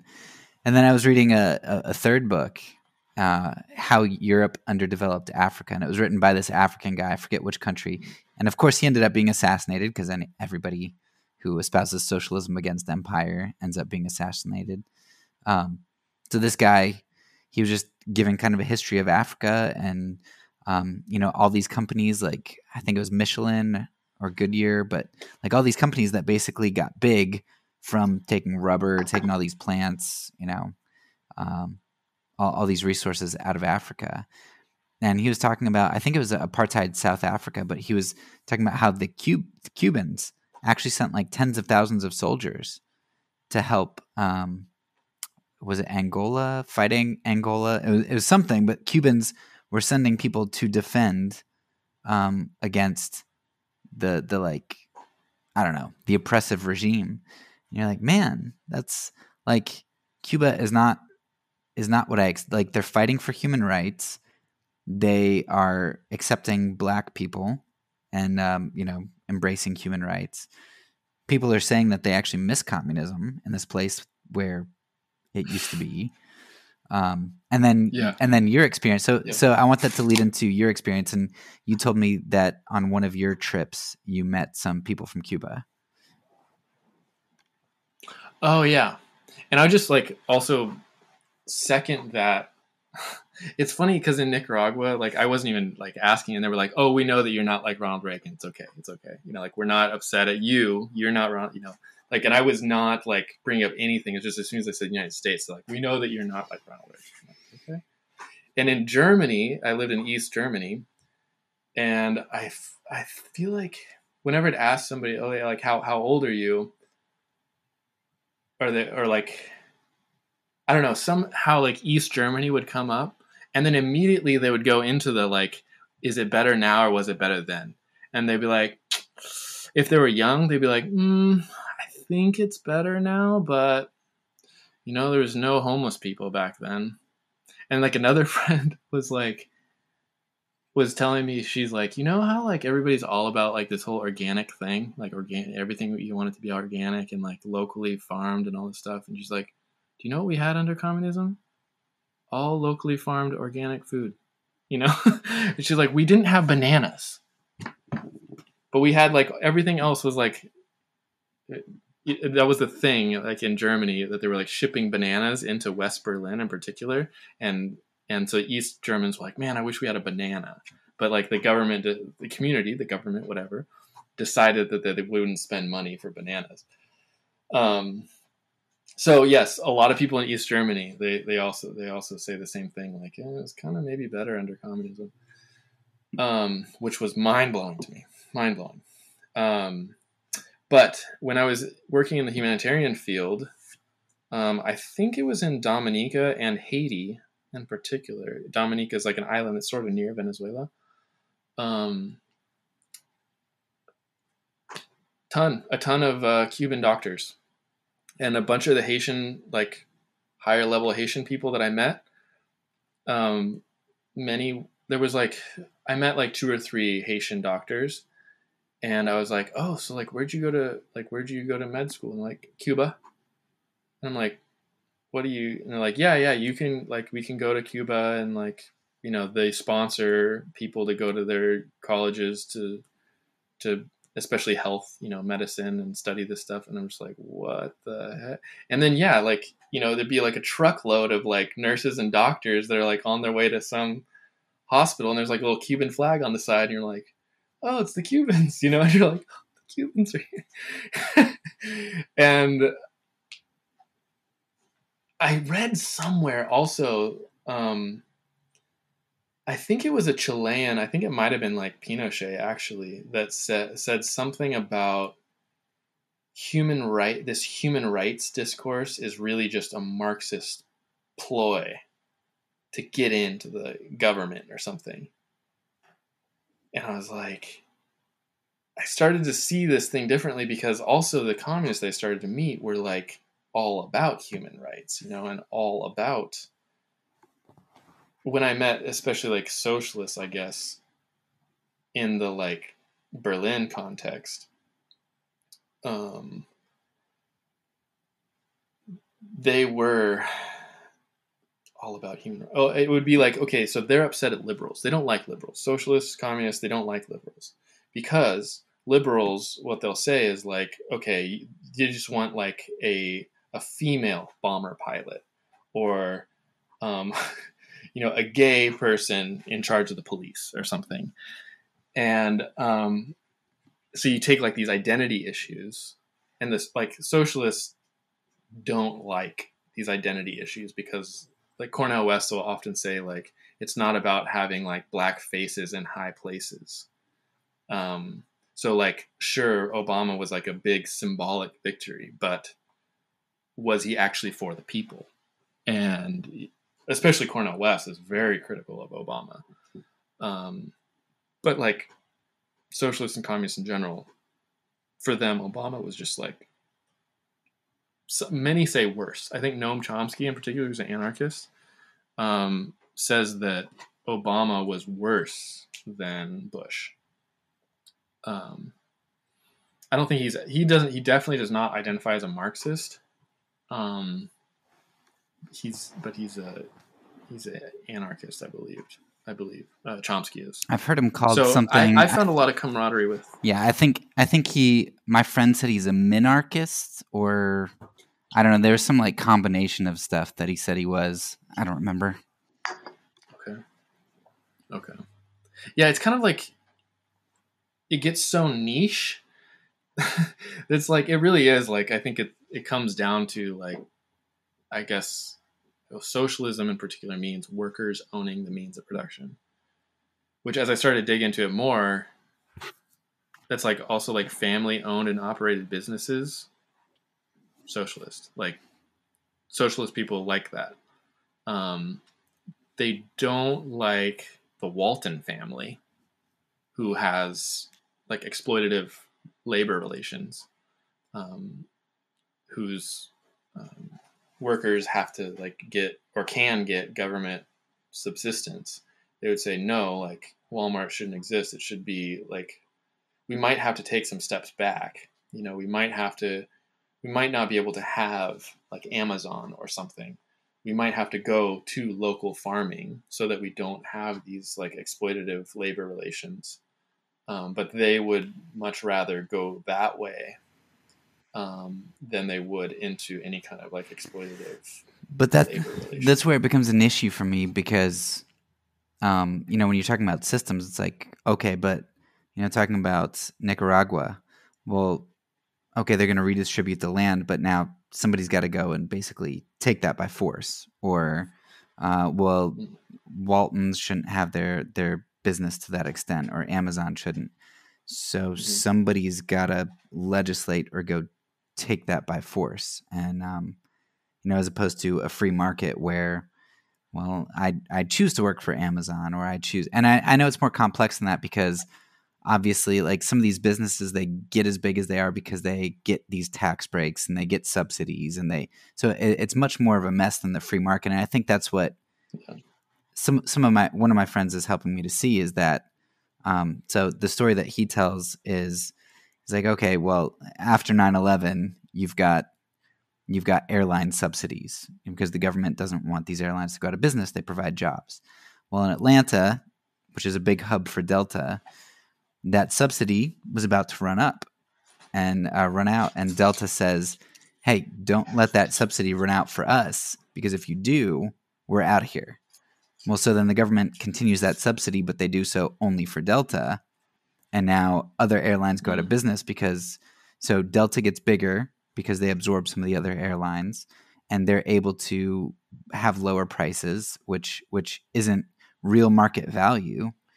And um so like that that's a lot of a lot of what we see. So I, I understand that it's more complex than that but my issue with communism or socialism is then I, like who's going to go take it? by force. yeah Yeah. Um, how do you feel about George Washington? i i mean i dis Okay. i disagree George Washington. no i disagree with the american revolution oh yeah for sure Oh, okay, yeah, yeah. 100% Um, and then the other thing would be like ending slavery. You know, like slaves were property, and it was it took violence to end that. Yeah, but see, I would I would disagree with that too. So, reading reading some of the CRT stuff, you know, they're like, look, legislation obviously doesn't change things. Like it changes things on the surface. So, okay, violence got rid of slavery, but why why were they willing to have a war at that point? Well, because I mean, eh, England was already abolishing slavery because they had found substitute plants and and things that like the markets were changing, the industries were changing. With with factories, you needed more more manual labor. You know, some of these things were kind of the cotton gin was coming up, so you you were getting these um, these machines that were able to supplement, so they could afford to lose slavery. Um, but what did they do? They ended up basically keeping slavery through sharecropping. Well, okay, you eventually give give blacks the right to vote, but what do you do? You disenfranchise the vote by having the war on drugs and by cutting cutting mental health support so that now you can throw drug addicts and mental health patients in in jail and then you disenfranchise their vote. Um, so like time and time again, you see you see that where there's legislation that seems to do some good, you have this counter thing where where it it undermines that or the trend was already going up anyway and legislation just kind of comes Yeah. so that the government appears to be the savior. So I don't I mean, I, I think slavery would have would have gone out anyway. Um, it might have taken a little bit longer, but maybe you then wouldn't have had uh, the sharecropping and all that stuff. Yeah, I, I've read that like um, in the re- Reconstruction era, like the Northern Army was still occupying the South, and that was kind of keeping things like the Reconstruction was sort of happening, I guess, for like I, I, want to say until like 1876 or something. So it was like 1863 was that when the Civil Emancipation Proclamation? The 64, I think the war kind of ended mostly. Um, so like for 12 years you had like a northern army occupation of the south but then there was some kind of stalemate in like the voting and so the north agreed to pull the military out of the south and so then that allowed like reconstruction basically ended at that point um, I don't know what I'm saying, but I, am guessing I'm saying like that maybe the, it was kind of the violence that kept it on track for a little while. Um, yeah, I guess I guess so also- I wouldn't yeah. I wouldn't disagree with that. I would just say that I mean we're we're 150 years past that and we're still dealing with things. Now maybe we would have anyway. right. but and and I don't know that much history about England, but there's their slavery dissipated more organically. Um, they started to institute that, and I don't think you you have seen near the problems that you see in our culture. So okay, we we end it by violence maybe sooner than it would have ended, but if we would have ended it more organically by the people, would that have influenced long term? And I, I mean, I don't know the answer to that, but I think critical race theory is kind of identifying that legislation doesn't do violence doesn't do what what people think that it does because we keep having these problems even after all these stages of legislation. Yeah. Yeah. And there's, I mean, yeah. Yeah. And I, I guess I would, the other question I would say, like with regards to violence, I mean, like I do think that nonviolence is the better way, and especially like if you have a non-violent revolution, then it means like because the American uh, nation, I was gonna say empire, whatever, but because we were founded on violence, it means that like violence is basically an acceptable way, you know? Um, like you're rare, I think, saying that George Washington, you know, that you don't agree with George Washington. Like,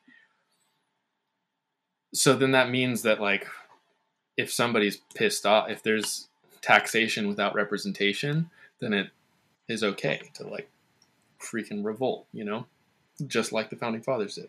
But if you found on Jesus, a nonviolent revolutionary, um, then you don't have to agree with the George Washington, you know? Um, and if we had a nation that was overthrown nonviolently, then we would say no we are like a we are a genuinely peace loving nation like we don't even our revolution we don't even do violence you know um so i'm with i'm i'm with you on that but i also think that it's it's kind of in the it's the powerful people that decide whether or not they're going to allow a peaceful change or not you know and uh, jfk said that he said uh, those who make peaceful revolution impossible make violent revolution inevitable. Yeah. So I did. Was there a question? I can't remember where how we got how I got to that, but yeah, I don't know. I I think it'll be legislating legislation is violence. Oh yeah, yeah. Communists. You know, I I don't like the the aspect of hmm. Communist like who's gonna take yeah or or force that viewpoint. Who's gonna go take the land? Yeah, and, and who determines how much is, is the, too much land and who determines uh, what's exploitative? Um, I was just about to say Bill Gates is the he owns more farmland than anybody else in the world. Like uh, this is like just happened last year. I think he went on a buying spree, started buying a whole bunch of land. So, yeah, he owns more farms than anybody in the world. No, it's kind of a weird thing computer guy. I mean, a ton of farmland. So um, let me switch. So we talked a little bit about about communism and how it, uh, you know, it it maybe isn't the demon that everybody paints it out to be, and and we could maybe talk about some of the specific examples later that people like to throw around. Um, but what about so so? Let's talk a little bit about capitalism now. So communism might be better than people think it is, but capitalism isn't the saint I don't think that people think it is. So now I've heard I've heard people talk about um, when when I say that capitalism is messed up, like it, it's really bad.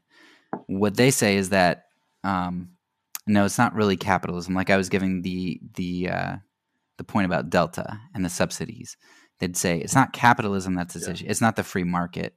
What it is is the government intervention in the free market. When the banks screwed up, the government should have let the banks go when the, the auto industry screwed up and overextended, the government should have let them fail.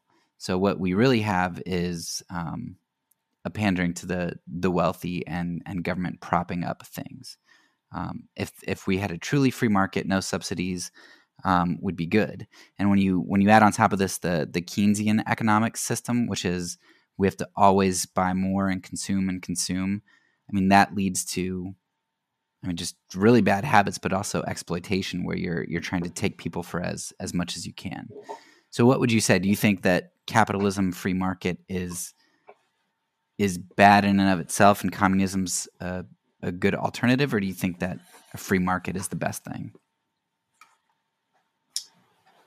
Um, yeah, I don't think the free market. I don't think the free market has what it needs to reform itself, and the reason I say that is mostly, I mean, I was a libertarian for uh, for ten years. Basically, actually, when I went to Cedarville, I don't know, like somebody somebody pointed out you're saying, you know, like Republicans are bigger government than Democrats, even especially like with military spending and stuff. This is this is like we say we're against big government, but we're just dump. We're Republicans are bigger than Democrats in, in many cases.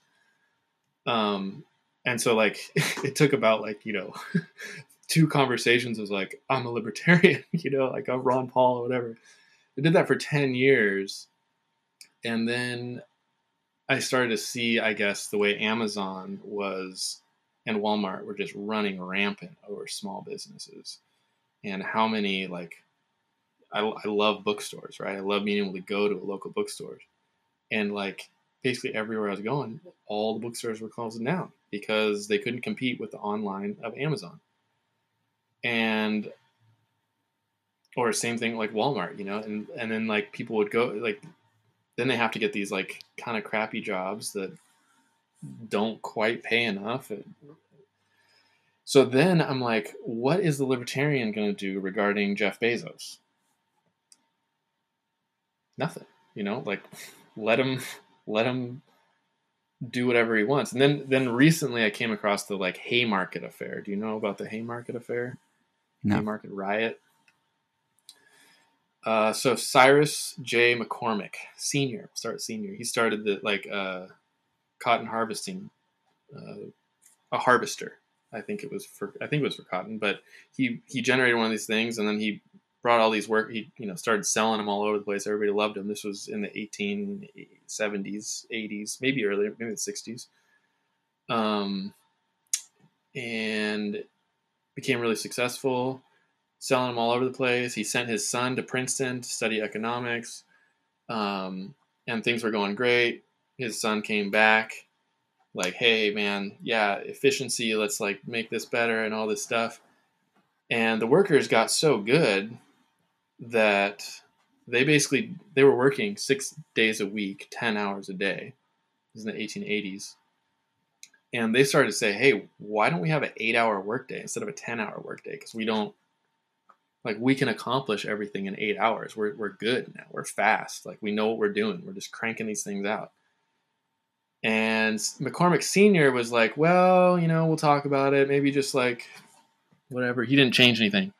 He died, I think it was 1884. And then it was 1886 that Cyrus McCormick Jr you know, they were like starting to make more of a fuss, like, hey, eight hours, eight hours, eight hours. Like, let's not do this 10 hour thing anymore. We don't need all this. Like, we could go home, be with our families. We could like invest in the community or whatever. And McCormick was like, we could do that, or I could fire half of you and more profit for me. And so that's what he did. He fired half of them, and the other half, he dropped their pay by 10% because he's like, you're lucky you have a job. So I'm going to pay you less in a year that he made a big profit the year before, you know, he totally could pay the 10 hours, six days a week, whatever. He, he totally could pay that. He's making all this money. And now, but now he's making more money. And so the, the people freaked out. Like, this is not right. This should not be allowed. And, but McCormick was wealthy. And so he just like paid the people he needed to. He told the people in the newspaper, he's like, yeah, these are just angry workers. This is just the way it is. Free market. You know, this is just the way it is. I'm sorry, what you, you guys feel entitled to me? You know, he all the same arguments that we hear today.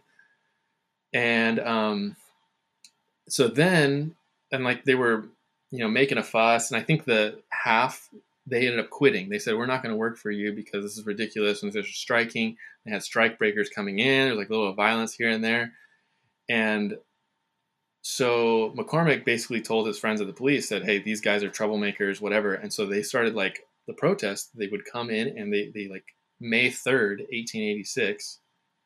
So May 1st was International Day of the Worker.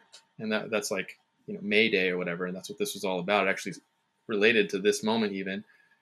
Um, but they had a following protest. There was so many people. I can't remember the numbers, but a lot of people in Chicago. 1883. No, it's 1886. May 3rd. Police come, shoot like four people Following day, they meet up and they're like, okay. Some people were like, bring your guns. People were like, no, we're doing this nonviolent, not like whatever. So they had like these talks, these talks. The police came in to end the protest. Somebody threw a bomb. Policeman died. They rounded up. They knew who the leaders were of like the workers. Rounded up the eight leaders. Hung four of them immediately. Seven of them were not even at the event hung four of them immediately. The other four sat in prison for like um, seven years or something. And um, meanwhile, Cyrus McCormick Jr. is like, man, the town hates me. I need to like do something about this. Who's that? Pre- Dwight Moody? Come on over here. I want to sponsor you.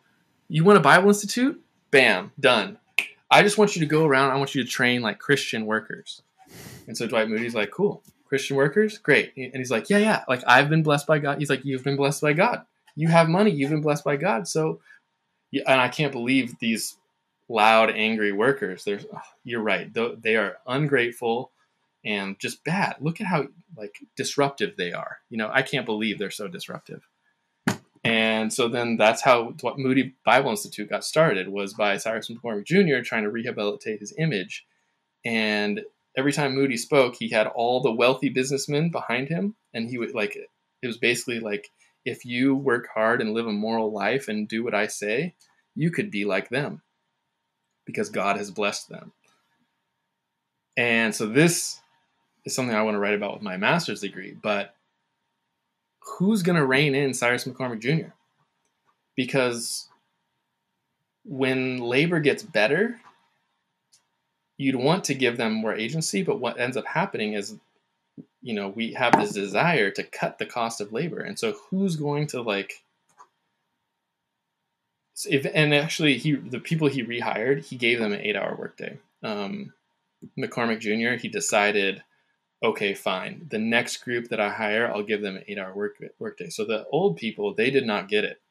Um, in fact, a lot of them got killed, and like this was also like how Chicago, in many ways, started to go downhill at this point because all of a sudden you had all these people out of jobs, and he wasn't the only one doing it. McCormick Jr. And it was all kinds of industrialist people, and it wasn't until really like the New Deal, um, Franklin Roosevelt, that anything changed. Um, yeah, so that's the thing is like it's not natural for us to care about the labor. It's just a bottom line for the owners. So you like we're supposed to rely on like human nature, which is funny because I'm like this is why people told me, "Oh, Marx, you didn't think about human nature." And it's like I think I'm not a capitalist because of we're not thinking about human nature. I mean, human nature yeah. of this like top one percent. You know. Yeah, that's that's how I feel about government too. Like, uh, you know, being reformed. You, I mean, a lot of people don't know that or don't think about the Reformation was like our my group is called the magisterial reformers, and magisterium mm-hmm. is is just like you know basically politics, and so it was it was this marrying of of church and state, and so I'm thinking so we believe that people are totally depraved. And so what we do is we give depraved people the power of the sword. Like, you know, we're, we're going to give this group of depraved people extreme, extreme power over all of these other people. And it's like, yeah, like you said, I mean, you say you you say that the other side doesn't consider human nature, but um, it seems like we do just as bad stuff with it or just as oblivious. Yeah. And like I, I don't have you there's a one talk that really helped me was Richard Wolff's what or socialism for dummies. And he explains that Marx and company really liked the French Revolution, which was liberty, equality, fraternity. But then they were like, um, this system that we have now where we just let the wealthiest people decide what happens, they're like, that's not going to bring us liberty, equality, fraternity. And we're going to have to basically, we're going to have to get to the point where workers own the means of production. You know, like every, the, everything is a worker owned co op, basically, you know, in today's language. That's what we're going to have to get to. And in order to do that, we're to have to do all this stuff. But, um, but they were like, they realized that this, the system was isolating people and so they said, what should we call this new system? We should call it socialism, a belief in society. Like we prioritize society. And the current one, what it's doing is it's pri- prioritizing private wealth. It's saying that, like, whoever has the most accumulated wealth, we trust you, we believe in you. But he's like saying, like, we're going to have to switch it and we're going to have to believe in society. We're going to have to believe in all people. So even the person who said of the people by the people for the people abraham lincoln he's quoting this guy theodore parker Theodore Parker is like a serious reader of Hegel, which is where Marx gets a lot of his ideas. Um, so even the American version of of the people, by the people, for the people, um, that's kind of it's it's a Hegelian idea. It's a Marxist idea, um, but it was an American, not Karl Marx, who was saying this. Um, an American who probably had some affinities with Karl Marx, but um, he's also the person who said the moral arc of the universe is long, but it bends towards justice. Oh, so Martin Luther was quoting okay. Theodore Parker. Huh. I didn't know that. Um, okay, so so maybe kind of to to round this out a little bit. I know that one of the one of the common things that you hear is, um, I mean, I see this all the time, just about.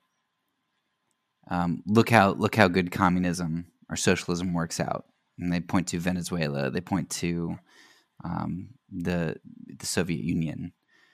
What, um, you know, it's like everywhere communism is tried, socialism is tried, it's found wanting. Like it, it just screws up society. Mm-hmm. And and I think even I don't remember if it was Marx himself that said it in uh, the Communist Manifesto manifesto or whatever, but like communism essentially it has to be preceded by capitalism, right? So you have to build up the capital for communism or socialism to work, which seems kind of kind of hypocritical to say, well, capitalism's a bad thing, but we're gonna we're gonna kind of ride on its its uh, coattails. So anyway, talk talk about um, yeah, all of the bad examples we see. Yeah. So um, I guess there's three things that immediately come to mind. I didn't super prepare for this, but obviously it's a question that like I had myself because like I said, I was a libertarian for 10 years and before that I was just like conservative Republican indoctrinated all Democrats are totalitarian. I also thought Marx and Hitler were the same thing, which now I can't believe that that was that I like that people actually think that. But um, so three things. The one first, fast, easy one, maybe not the main one, but it's like these are nations and they have like normal problems. You know, like just because all of a sudden you're socialist or capitalist doesn't mean that you're like, you know, if you have a lawn mowing business and your lawnmower breaks, it doesn't have anything to do with your labor relations. You know, like but there, you know, so there there's those kind of issues um, from time to time. That's a small thing, but just something to remember that like whatever system you have, you're still going to have like natural disasters that have make issues. Um, the second thing is that um, I know I'm like forgetting like what were the three that I just thought of, but the second thing and the biggest one in Latin America in particular, but also like African nations, basically any developing nation has this issue. Um, like Cuba, they've had an embargo from the United States, same as Venezuela. Um, the United States has basically told like any country, like we will not, if you work with Cuba, we will also not work with you. So people are like, okay, we can either work with the United States or we can work with Cuba. We're working with the United States. You know, it's like way more advantageous. Like we get Apple computers, we get, you know, uh, all kinds of benefits from the United from trading with the United States and their stipulation is don't work with Cuba. So I think I read just something recently that like uh, um, well Cuba can't get a whole bunch of like they they have a ton of doctors right they're like what they did is like they super invested in the things that everybody uses so healthcare education um, and food actually they have like food rations so like nobody goes hungry and like housing they also have like everybody's housed. No homeless people in Cuba. Yeah, and their their infant mortality rate is like insanely low. Yeah, and, and the U.S. is is actually pretty high. Yeah, I actually just saw a stat. I did a little bit of research today. Um, 177 people per like 100,000 or something die of cancer in the United States. In the, in Cuba, it's 144. It's lower. Um, basically, all their like healthcare stats are better in the United States. Um, and then they're like people always talk about like the Cuban literacy rate is like before before the revolution, hardly anybody could read. After the revolution, everybody can read. Like they just dumped money into education and said, hey, you know, this, this is kind of a cheap thing to like get people busy reading. And we, you know, you can do that. So they did that. They launched a literacy campaign. And, and I think like, it's funny, like Biden and Bernie Sanders and stuff, they like, they said, yeah, you know, like Cuba, like their literacy rate shot through the roof. And then like all these people like, oh my gosh, you're a communist, you know, like freaking out. And they're like, can we not like well, so reading is okay? So why why are so many people trying to leave Cuba? Why do you have people who are willing to leave on a raft to get to Florida? So because of the embargo, um, because they're not able to trade with anybody. And so Cuba did want to trade with the United States and did say like, hey, let's, um, you know, work together or whatever. But the United States said, no, we're not going to work with you, and we're going to um, penalize anyone who does work with you. So even like Puerto Rico, who had like traditionally been connected to Cuba, um, is basically not allowed to work with Cuba anymore. So they're totally cut off from the rest of the world. So that's why they reached out to the Soviet Union. And I mean, it had affinities anyways because of their political model was similar. But they started trading with the Soviet Union and then the United States really freaked out because that means the Soviet Union could like put missiles on the island of Cuba, which is only 90 miles from Miami. Um, so the United States like has just cut them off. Um, I think after like Barack Obama restored relations with them, they were like, "Hey, why don't we um, put like a big cable under the ocean so that we can have internet, you know, and like our people can have internet, a better internet, and all this stuff. And the United States is like, no, we're not going to do it. Uh, like we won't allow this or whatever. And then turns around to criticize them, saying, "Look at Cuba; they don't have internet." You know, like they're trying to, you know, it's not like they're not trying, you know, but it's like the United. And the same thing with Venezuela is like the United States won't allow anybody to work with Venezuela. And so Venezuela was also having issues with like their oil stuff because the United States like would penalize anyone who took Venezuela oil. Like, okay, you know, we're not going to work with um, work with you. I think with with Cuba, I just read that um, they said that any ship that has docked in Cuba over the last six months cannot dock in the United States. That's like a rule that they have. So they're trying to starve off communism with these like embargo things. And this is the case in all of Latin America, but then also like, you know, Saddam Hussein in Iraq. Um, I think the real issue was that Saddam Hussein wanted to nationalize their oil. So he's basically unionizing their oil, saying like, no, you don't get to work with like a few rich families like in Saudi Arabia you have like the whole nation of Iraq is we're going to decide at what like rate we're going to sell you oil. And the United States is like, well, if you do that, then like Saudi Arabia might do that and Iran might, Kuwait might do, like they might get some ideas. And so this is like a project for especially the Bushes who are like oil family. They were like, we're going to blow you up now because because you wanted your oil to work for the for a bigger you know you wanted to unionize your oil. So yeah, because gonna... it's insane. Like uh, Chomsky, Chomsky, um, and like for for wh- whether you hate Chomsky or love Chomsky, you can you can verify a lot of the things that he says. Mm-hmm. And so I remember he said some of the things about like we were friends with Saddam Hussein like right before we went in and attacked him. And like sure enough, you can see see like Bush senior praising him.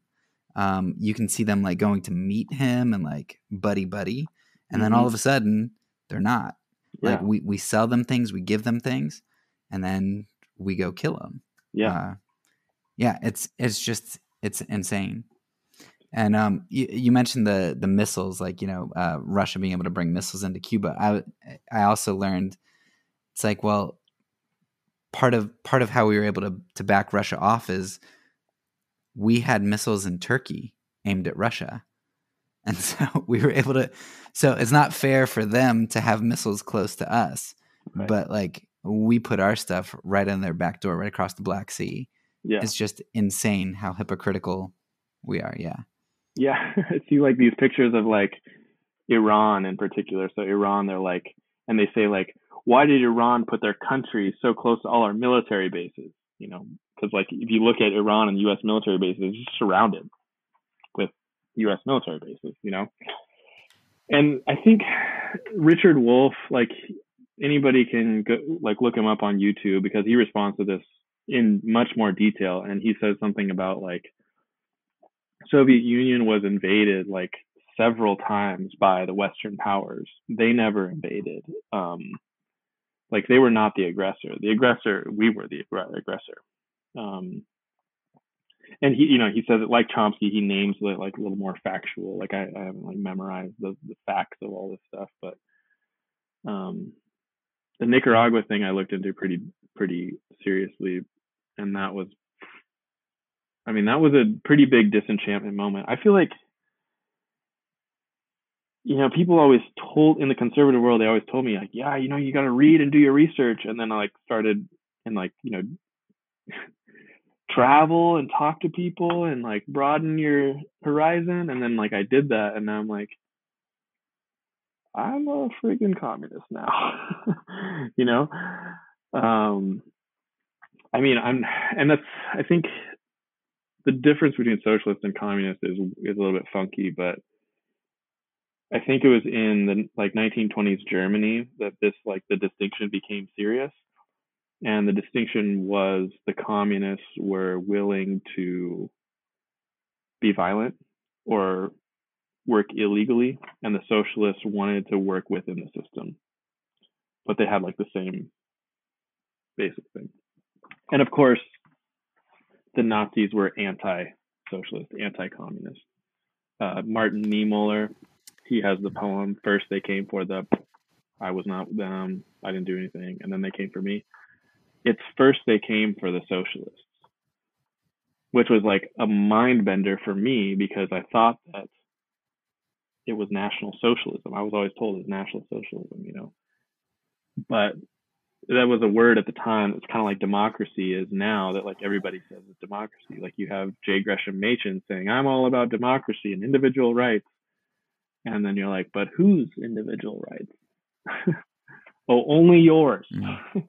That's totalitarianism, you know, like not democracy. Um, so uh, I forgot how we got there, also, but um,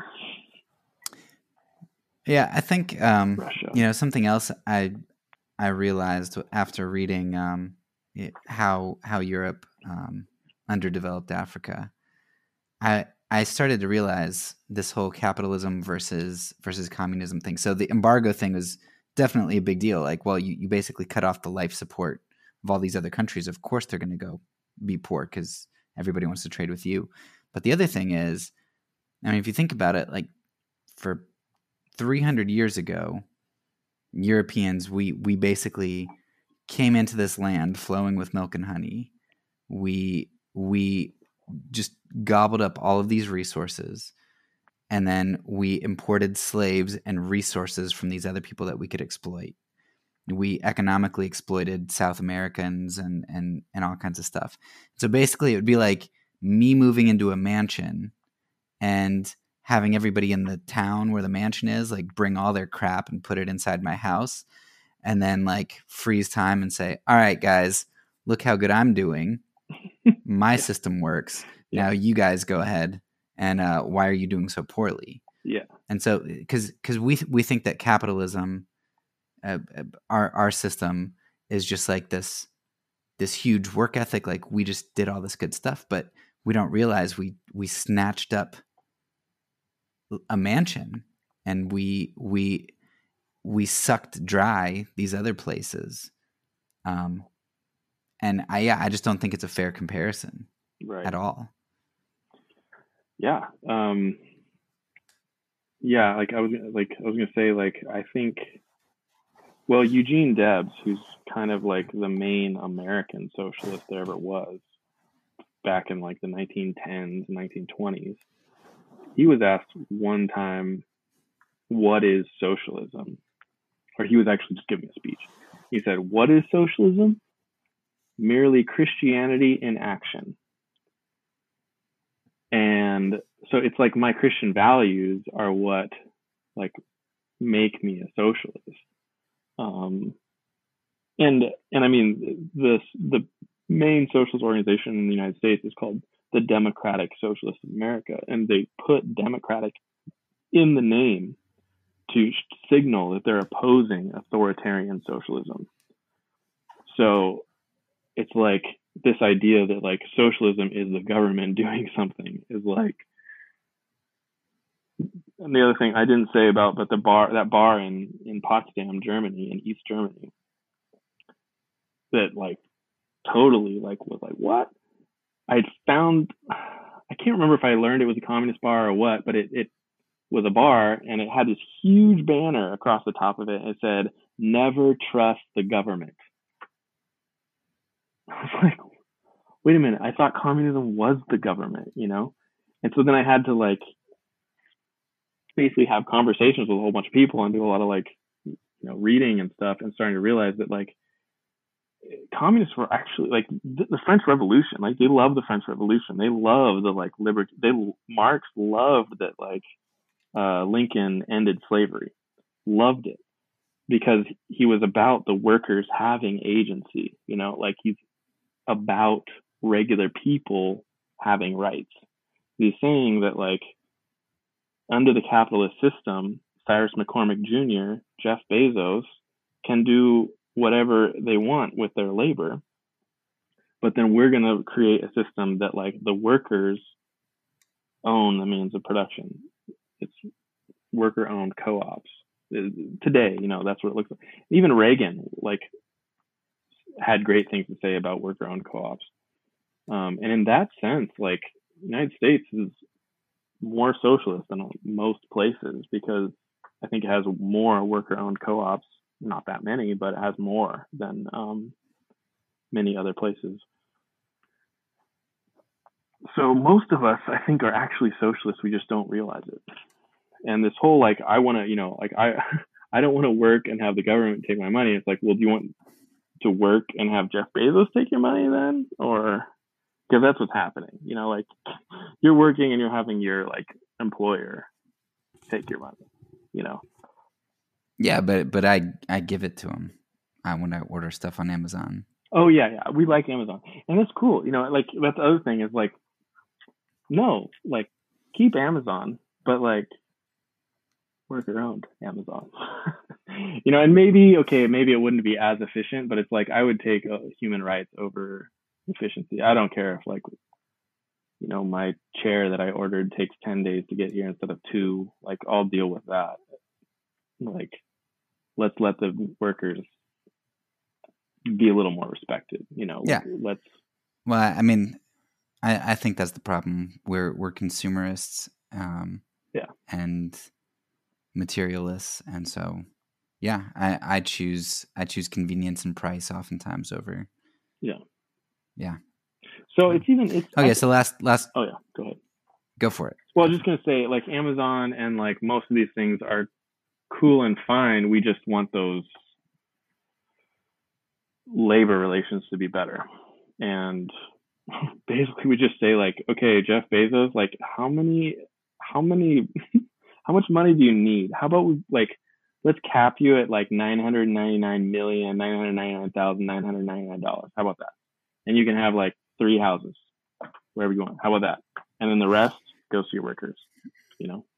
But but isn't that passing off responsibility? Because it, it so it seems it seems kind of cheap to say Jeff Bezos Bezos should um, should control himself on how much he earns and spends, whereas why shouldn't we as people as individuals make those small choices and just say i'm not going to buy from him I'm not going to buy that from him. Why don't I take the moral responsibility to do the right thing rather than saying, I just can't control myself to buy from Amazon. So he, as an individual, should control himself.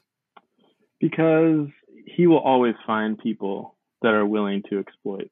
You know, I was just talking about somebody about Nazi Germany, and they were saying like, you know, the, it wasn't the German army that was really the problem. It was called the Wehrmacht. Like the, Wehrmacht wasn't really the, the problem. It was the SS.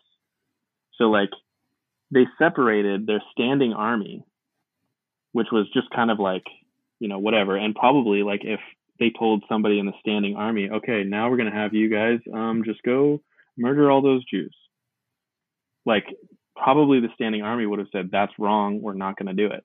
I mean, they probably would have had much more problems. And so they established the SS to do the dirty work. So you had this standing army that like didn't even realize really what was happening to SS, or it was like a don't ask, don't tell. You know, like I don't want to know, don't tell me. We're just gonna do these general soldier things, which are you know horrible enough, but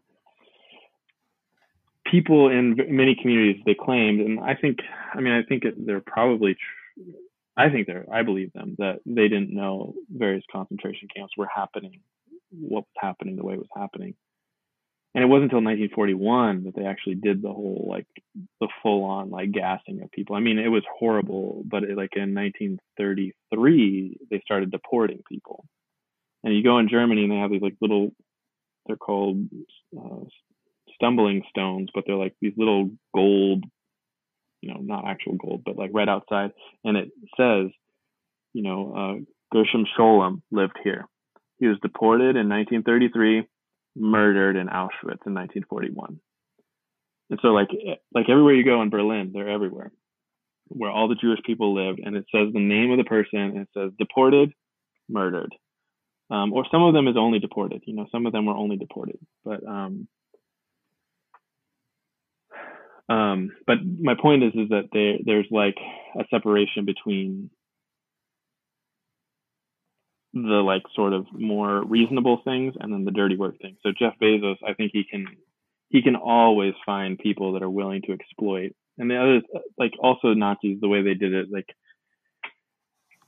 they didn't know who was killing who. They actually designed it that way. So like in Sachsenhausen, the concentration camp near Berlin, they would march the people in and they would like actually take the people's like height and weight, and they the people think that they're um, just in for like a little checkup or whatever. The pres the prisoners think they're in for just a little checkup, and then they stand on the wall to get um, measured, and there's a little slit in the wall, and someone is there with a gun, shoots him in the head, and they have three people in the room that trade off, so nobody knows who killed who. Nobody knows. Like they they developed a way to not know what they were doing, you know? Um, so I think that like McCormick Jr., you know, he can also develop ways. And then he can hire Christian people like Dwight Moody to give the like historical Christian backing to what he's doing, you know? So he he he there's a conscience even i think that like needs that.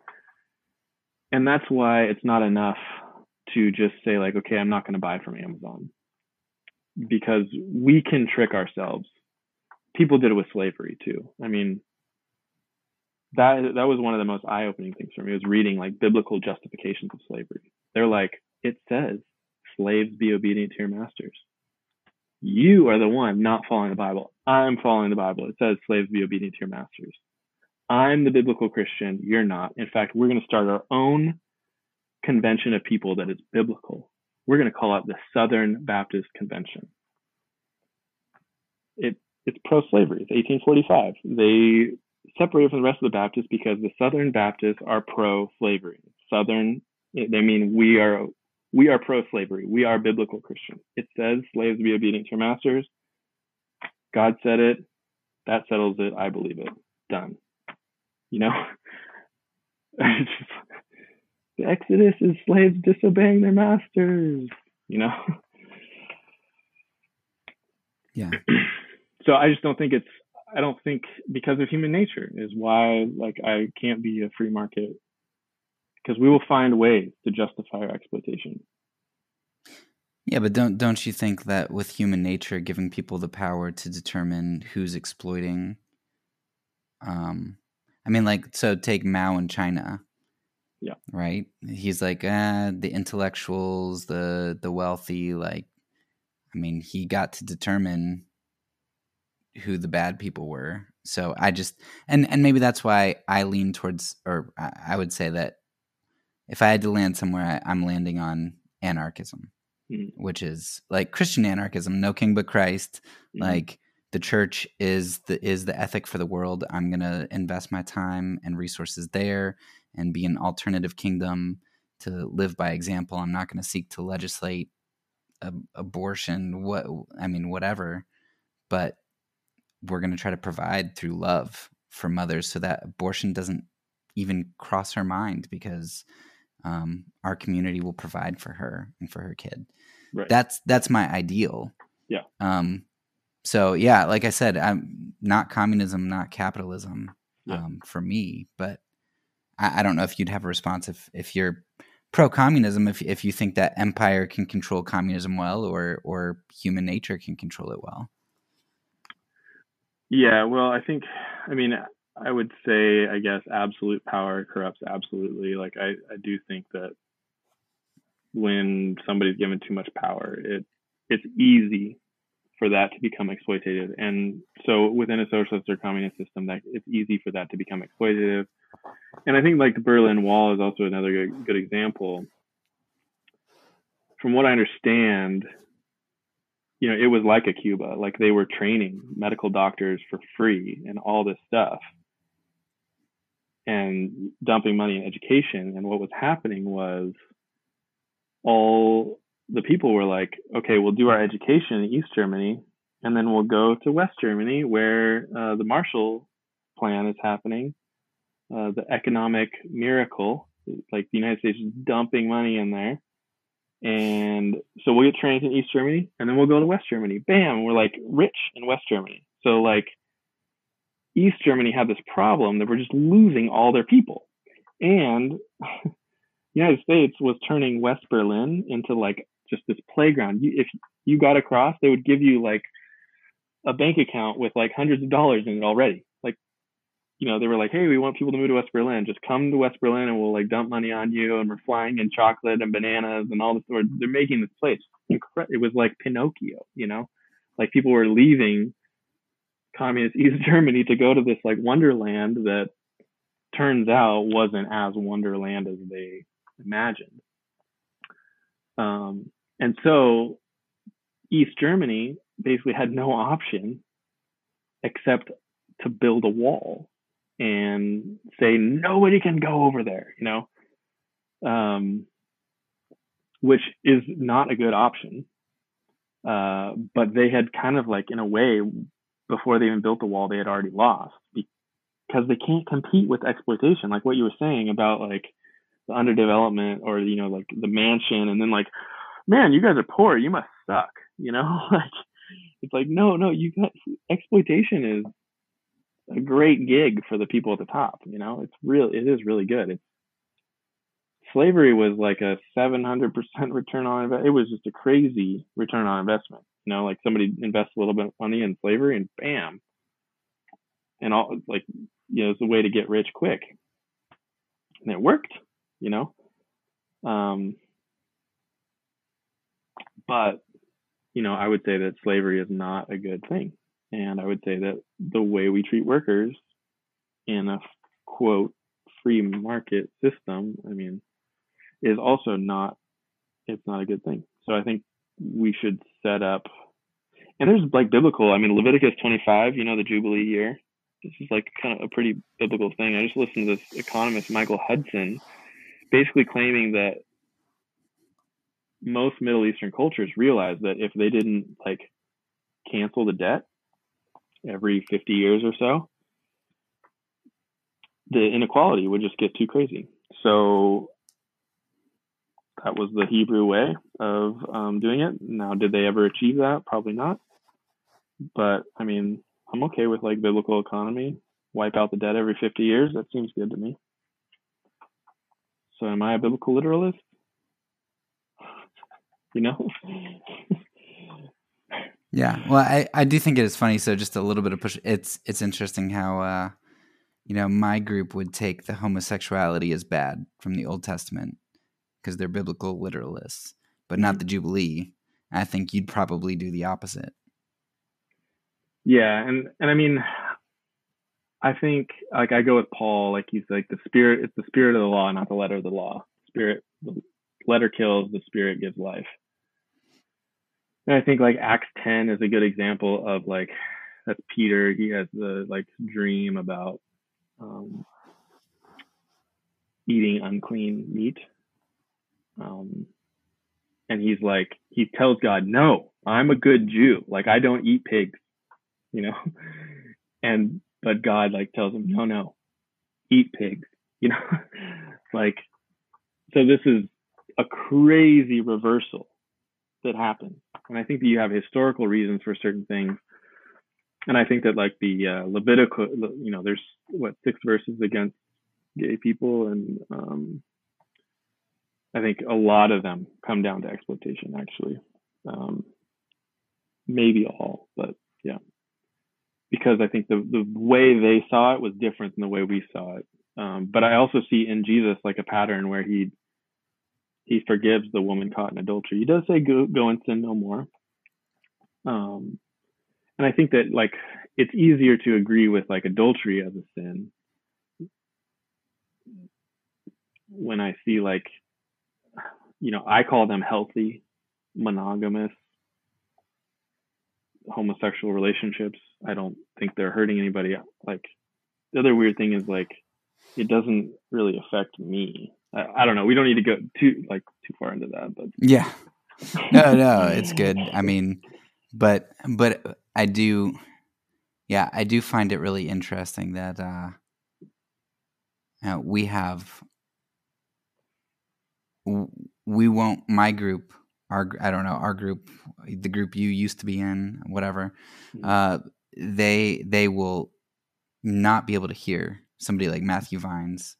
Um, on anything mm-hmm. whatsoever because you know he's a he's a practicing homosexual um, and therefore like he can't he can't be a Christian mm-hmm. um, because you you can't be living in sin knowingly and going through that but then we'll we'll uh, look up to Whitefield and Edwards who were slave owners mm-hmm. and um, we're like well you know they were they were men of their times and they were I'm like, give me give me a break. Like, what a double standard. Mm. Um, yeah, so Matthew Vines. Is he a yeah. man of his time then? You know? Yeah.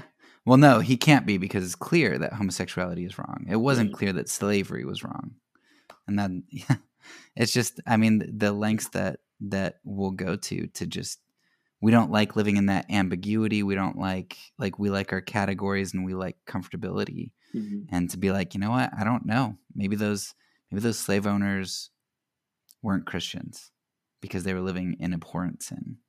Or maybe people are sinners and we can listen to them, but then we can also listen to Matthew Vines, mm. um, even if we think homosexuality is wrong. But yeah, you know, that is that is a bit off topic. Yeah, I think yeah, it's and it's weird. I think like ideally like a socialism cares about everyone who is hungry, thirsty, naked, a stranger, person in prison, you know, Matthew 25. And it doesn't, it says, blessed are the poor in spirit. Or if you want to go to Luke 6, blessed are the poor, for theirs the kingdom of heaven. Like, so it's not like blessed are the poor as long as they have the right theology, or blessed are the poor, you know, as long as they're not caught in adultery. It's like, no, actually. So yeah, I, I guess I, I go with that. Um, that that is like the def- the Sermon on the Mount is like the defining principle, and and that's and that's what led me to socialism. Is it's the Bible. Um, so then people say like I'm not a Christian or something, but I'm like, or and I don't know the legislation thing but then like you're saying anarchism like makes sense to me and i think the way chomsky explains it is he says um, if a law doesn't serve the people, then it's out. Or like if it's if the unjust, I, don't know. That's more of a contentious way. are you familiar with like the way he describes things? Because I, I like once you get to the nuance of things, and I feel like the like left wing stuff, and even like AOC and Bernie Sanders in the United States, it's like,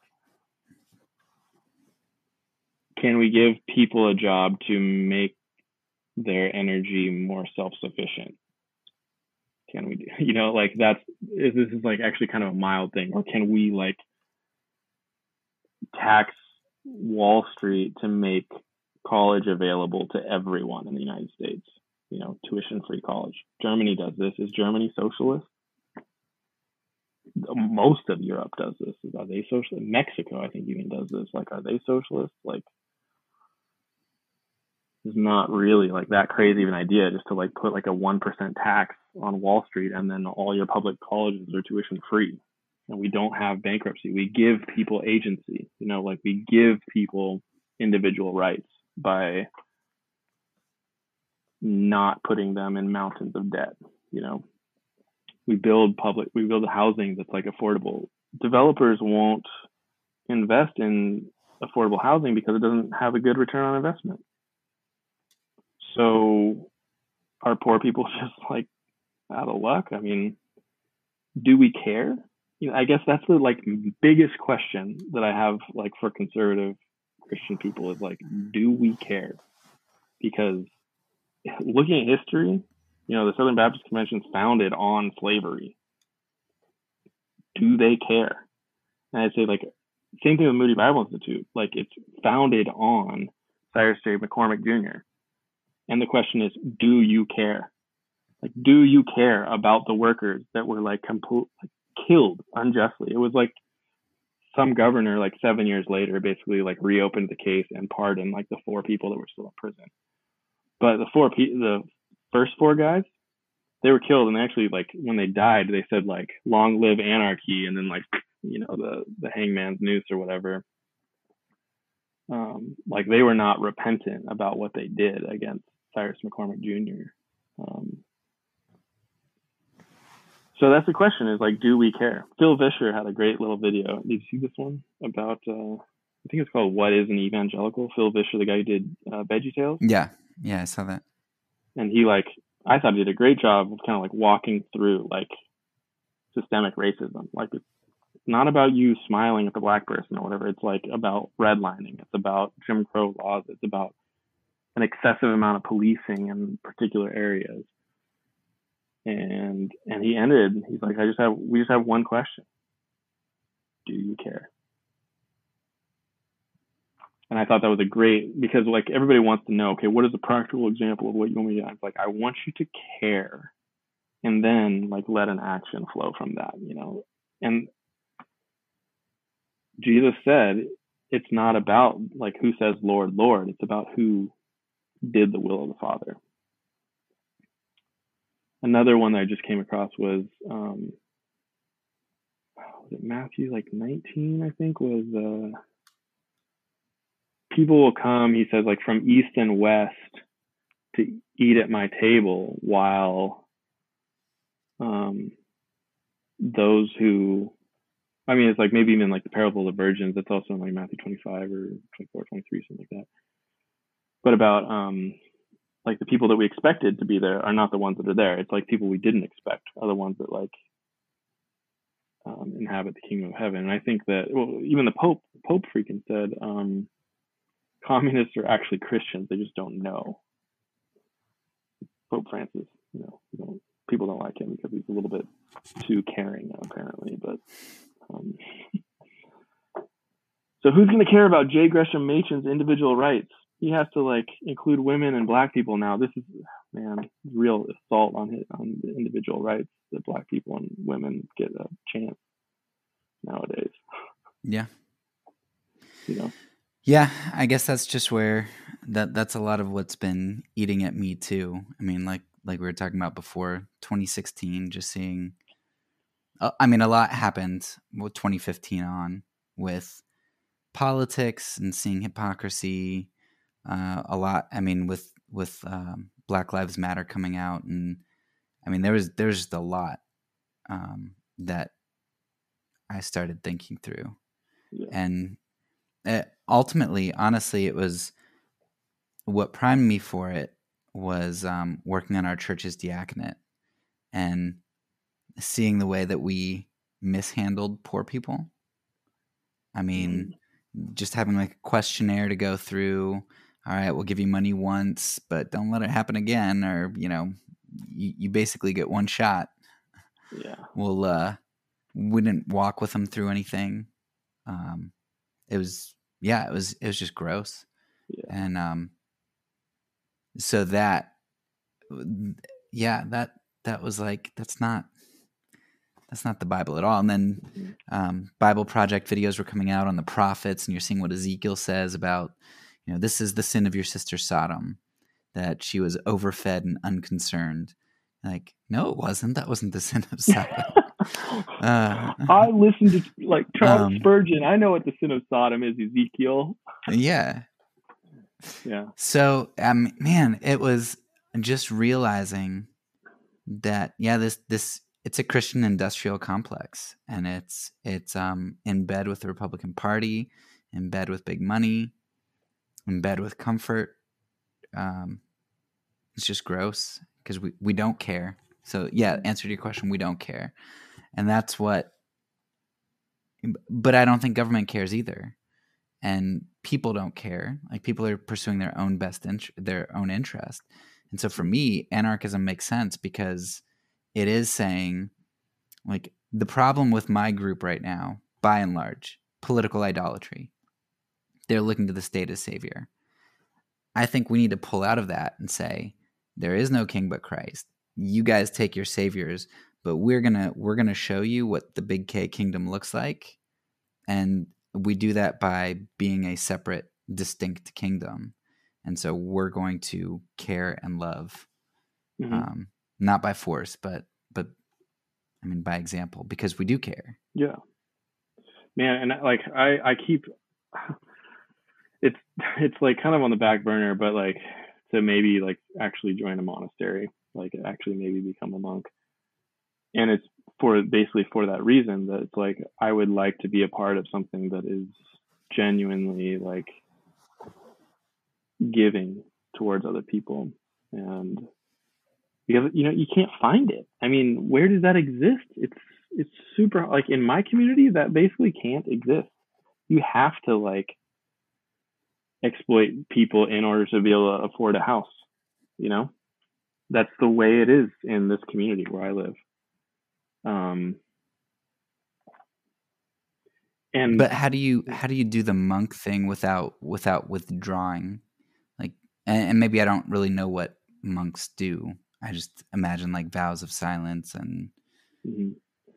Um, well, I think it, you know, and in a way, like in Potsdam, I've sort of done this. Like I, I was a student, and I had subsidized housing because they have housing that's built for students, right? Dorms, you know, and those dorms are super cheap. So I was paying two hundred and seventy dollars a month for a room. Like I have a two bedroom apartment.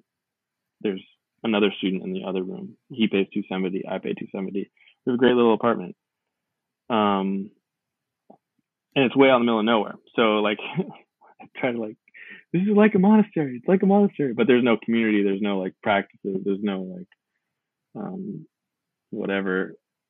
But I think that's sort of, yeah.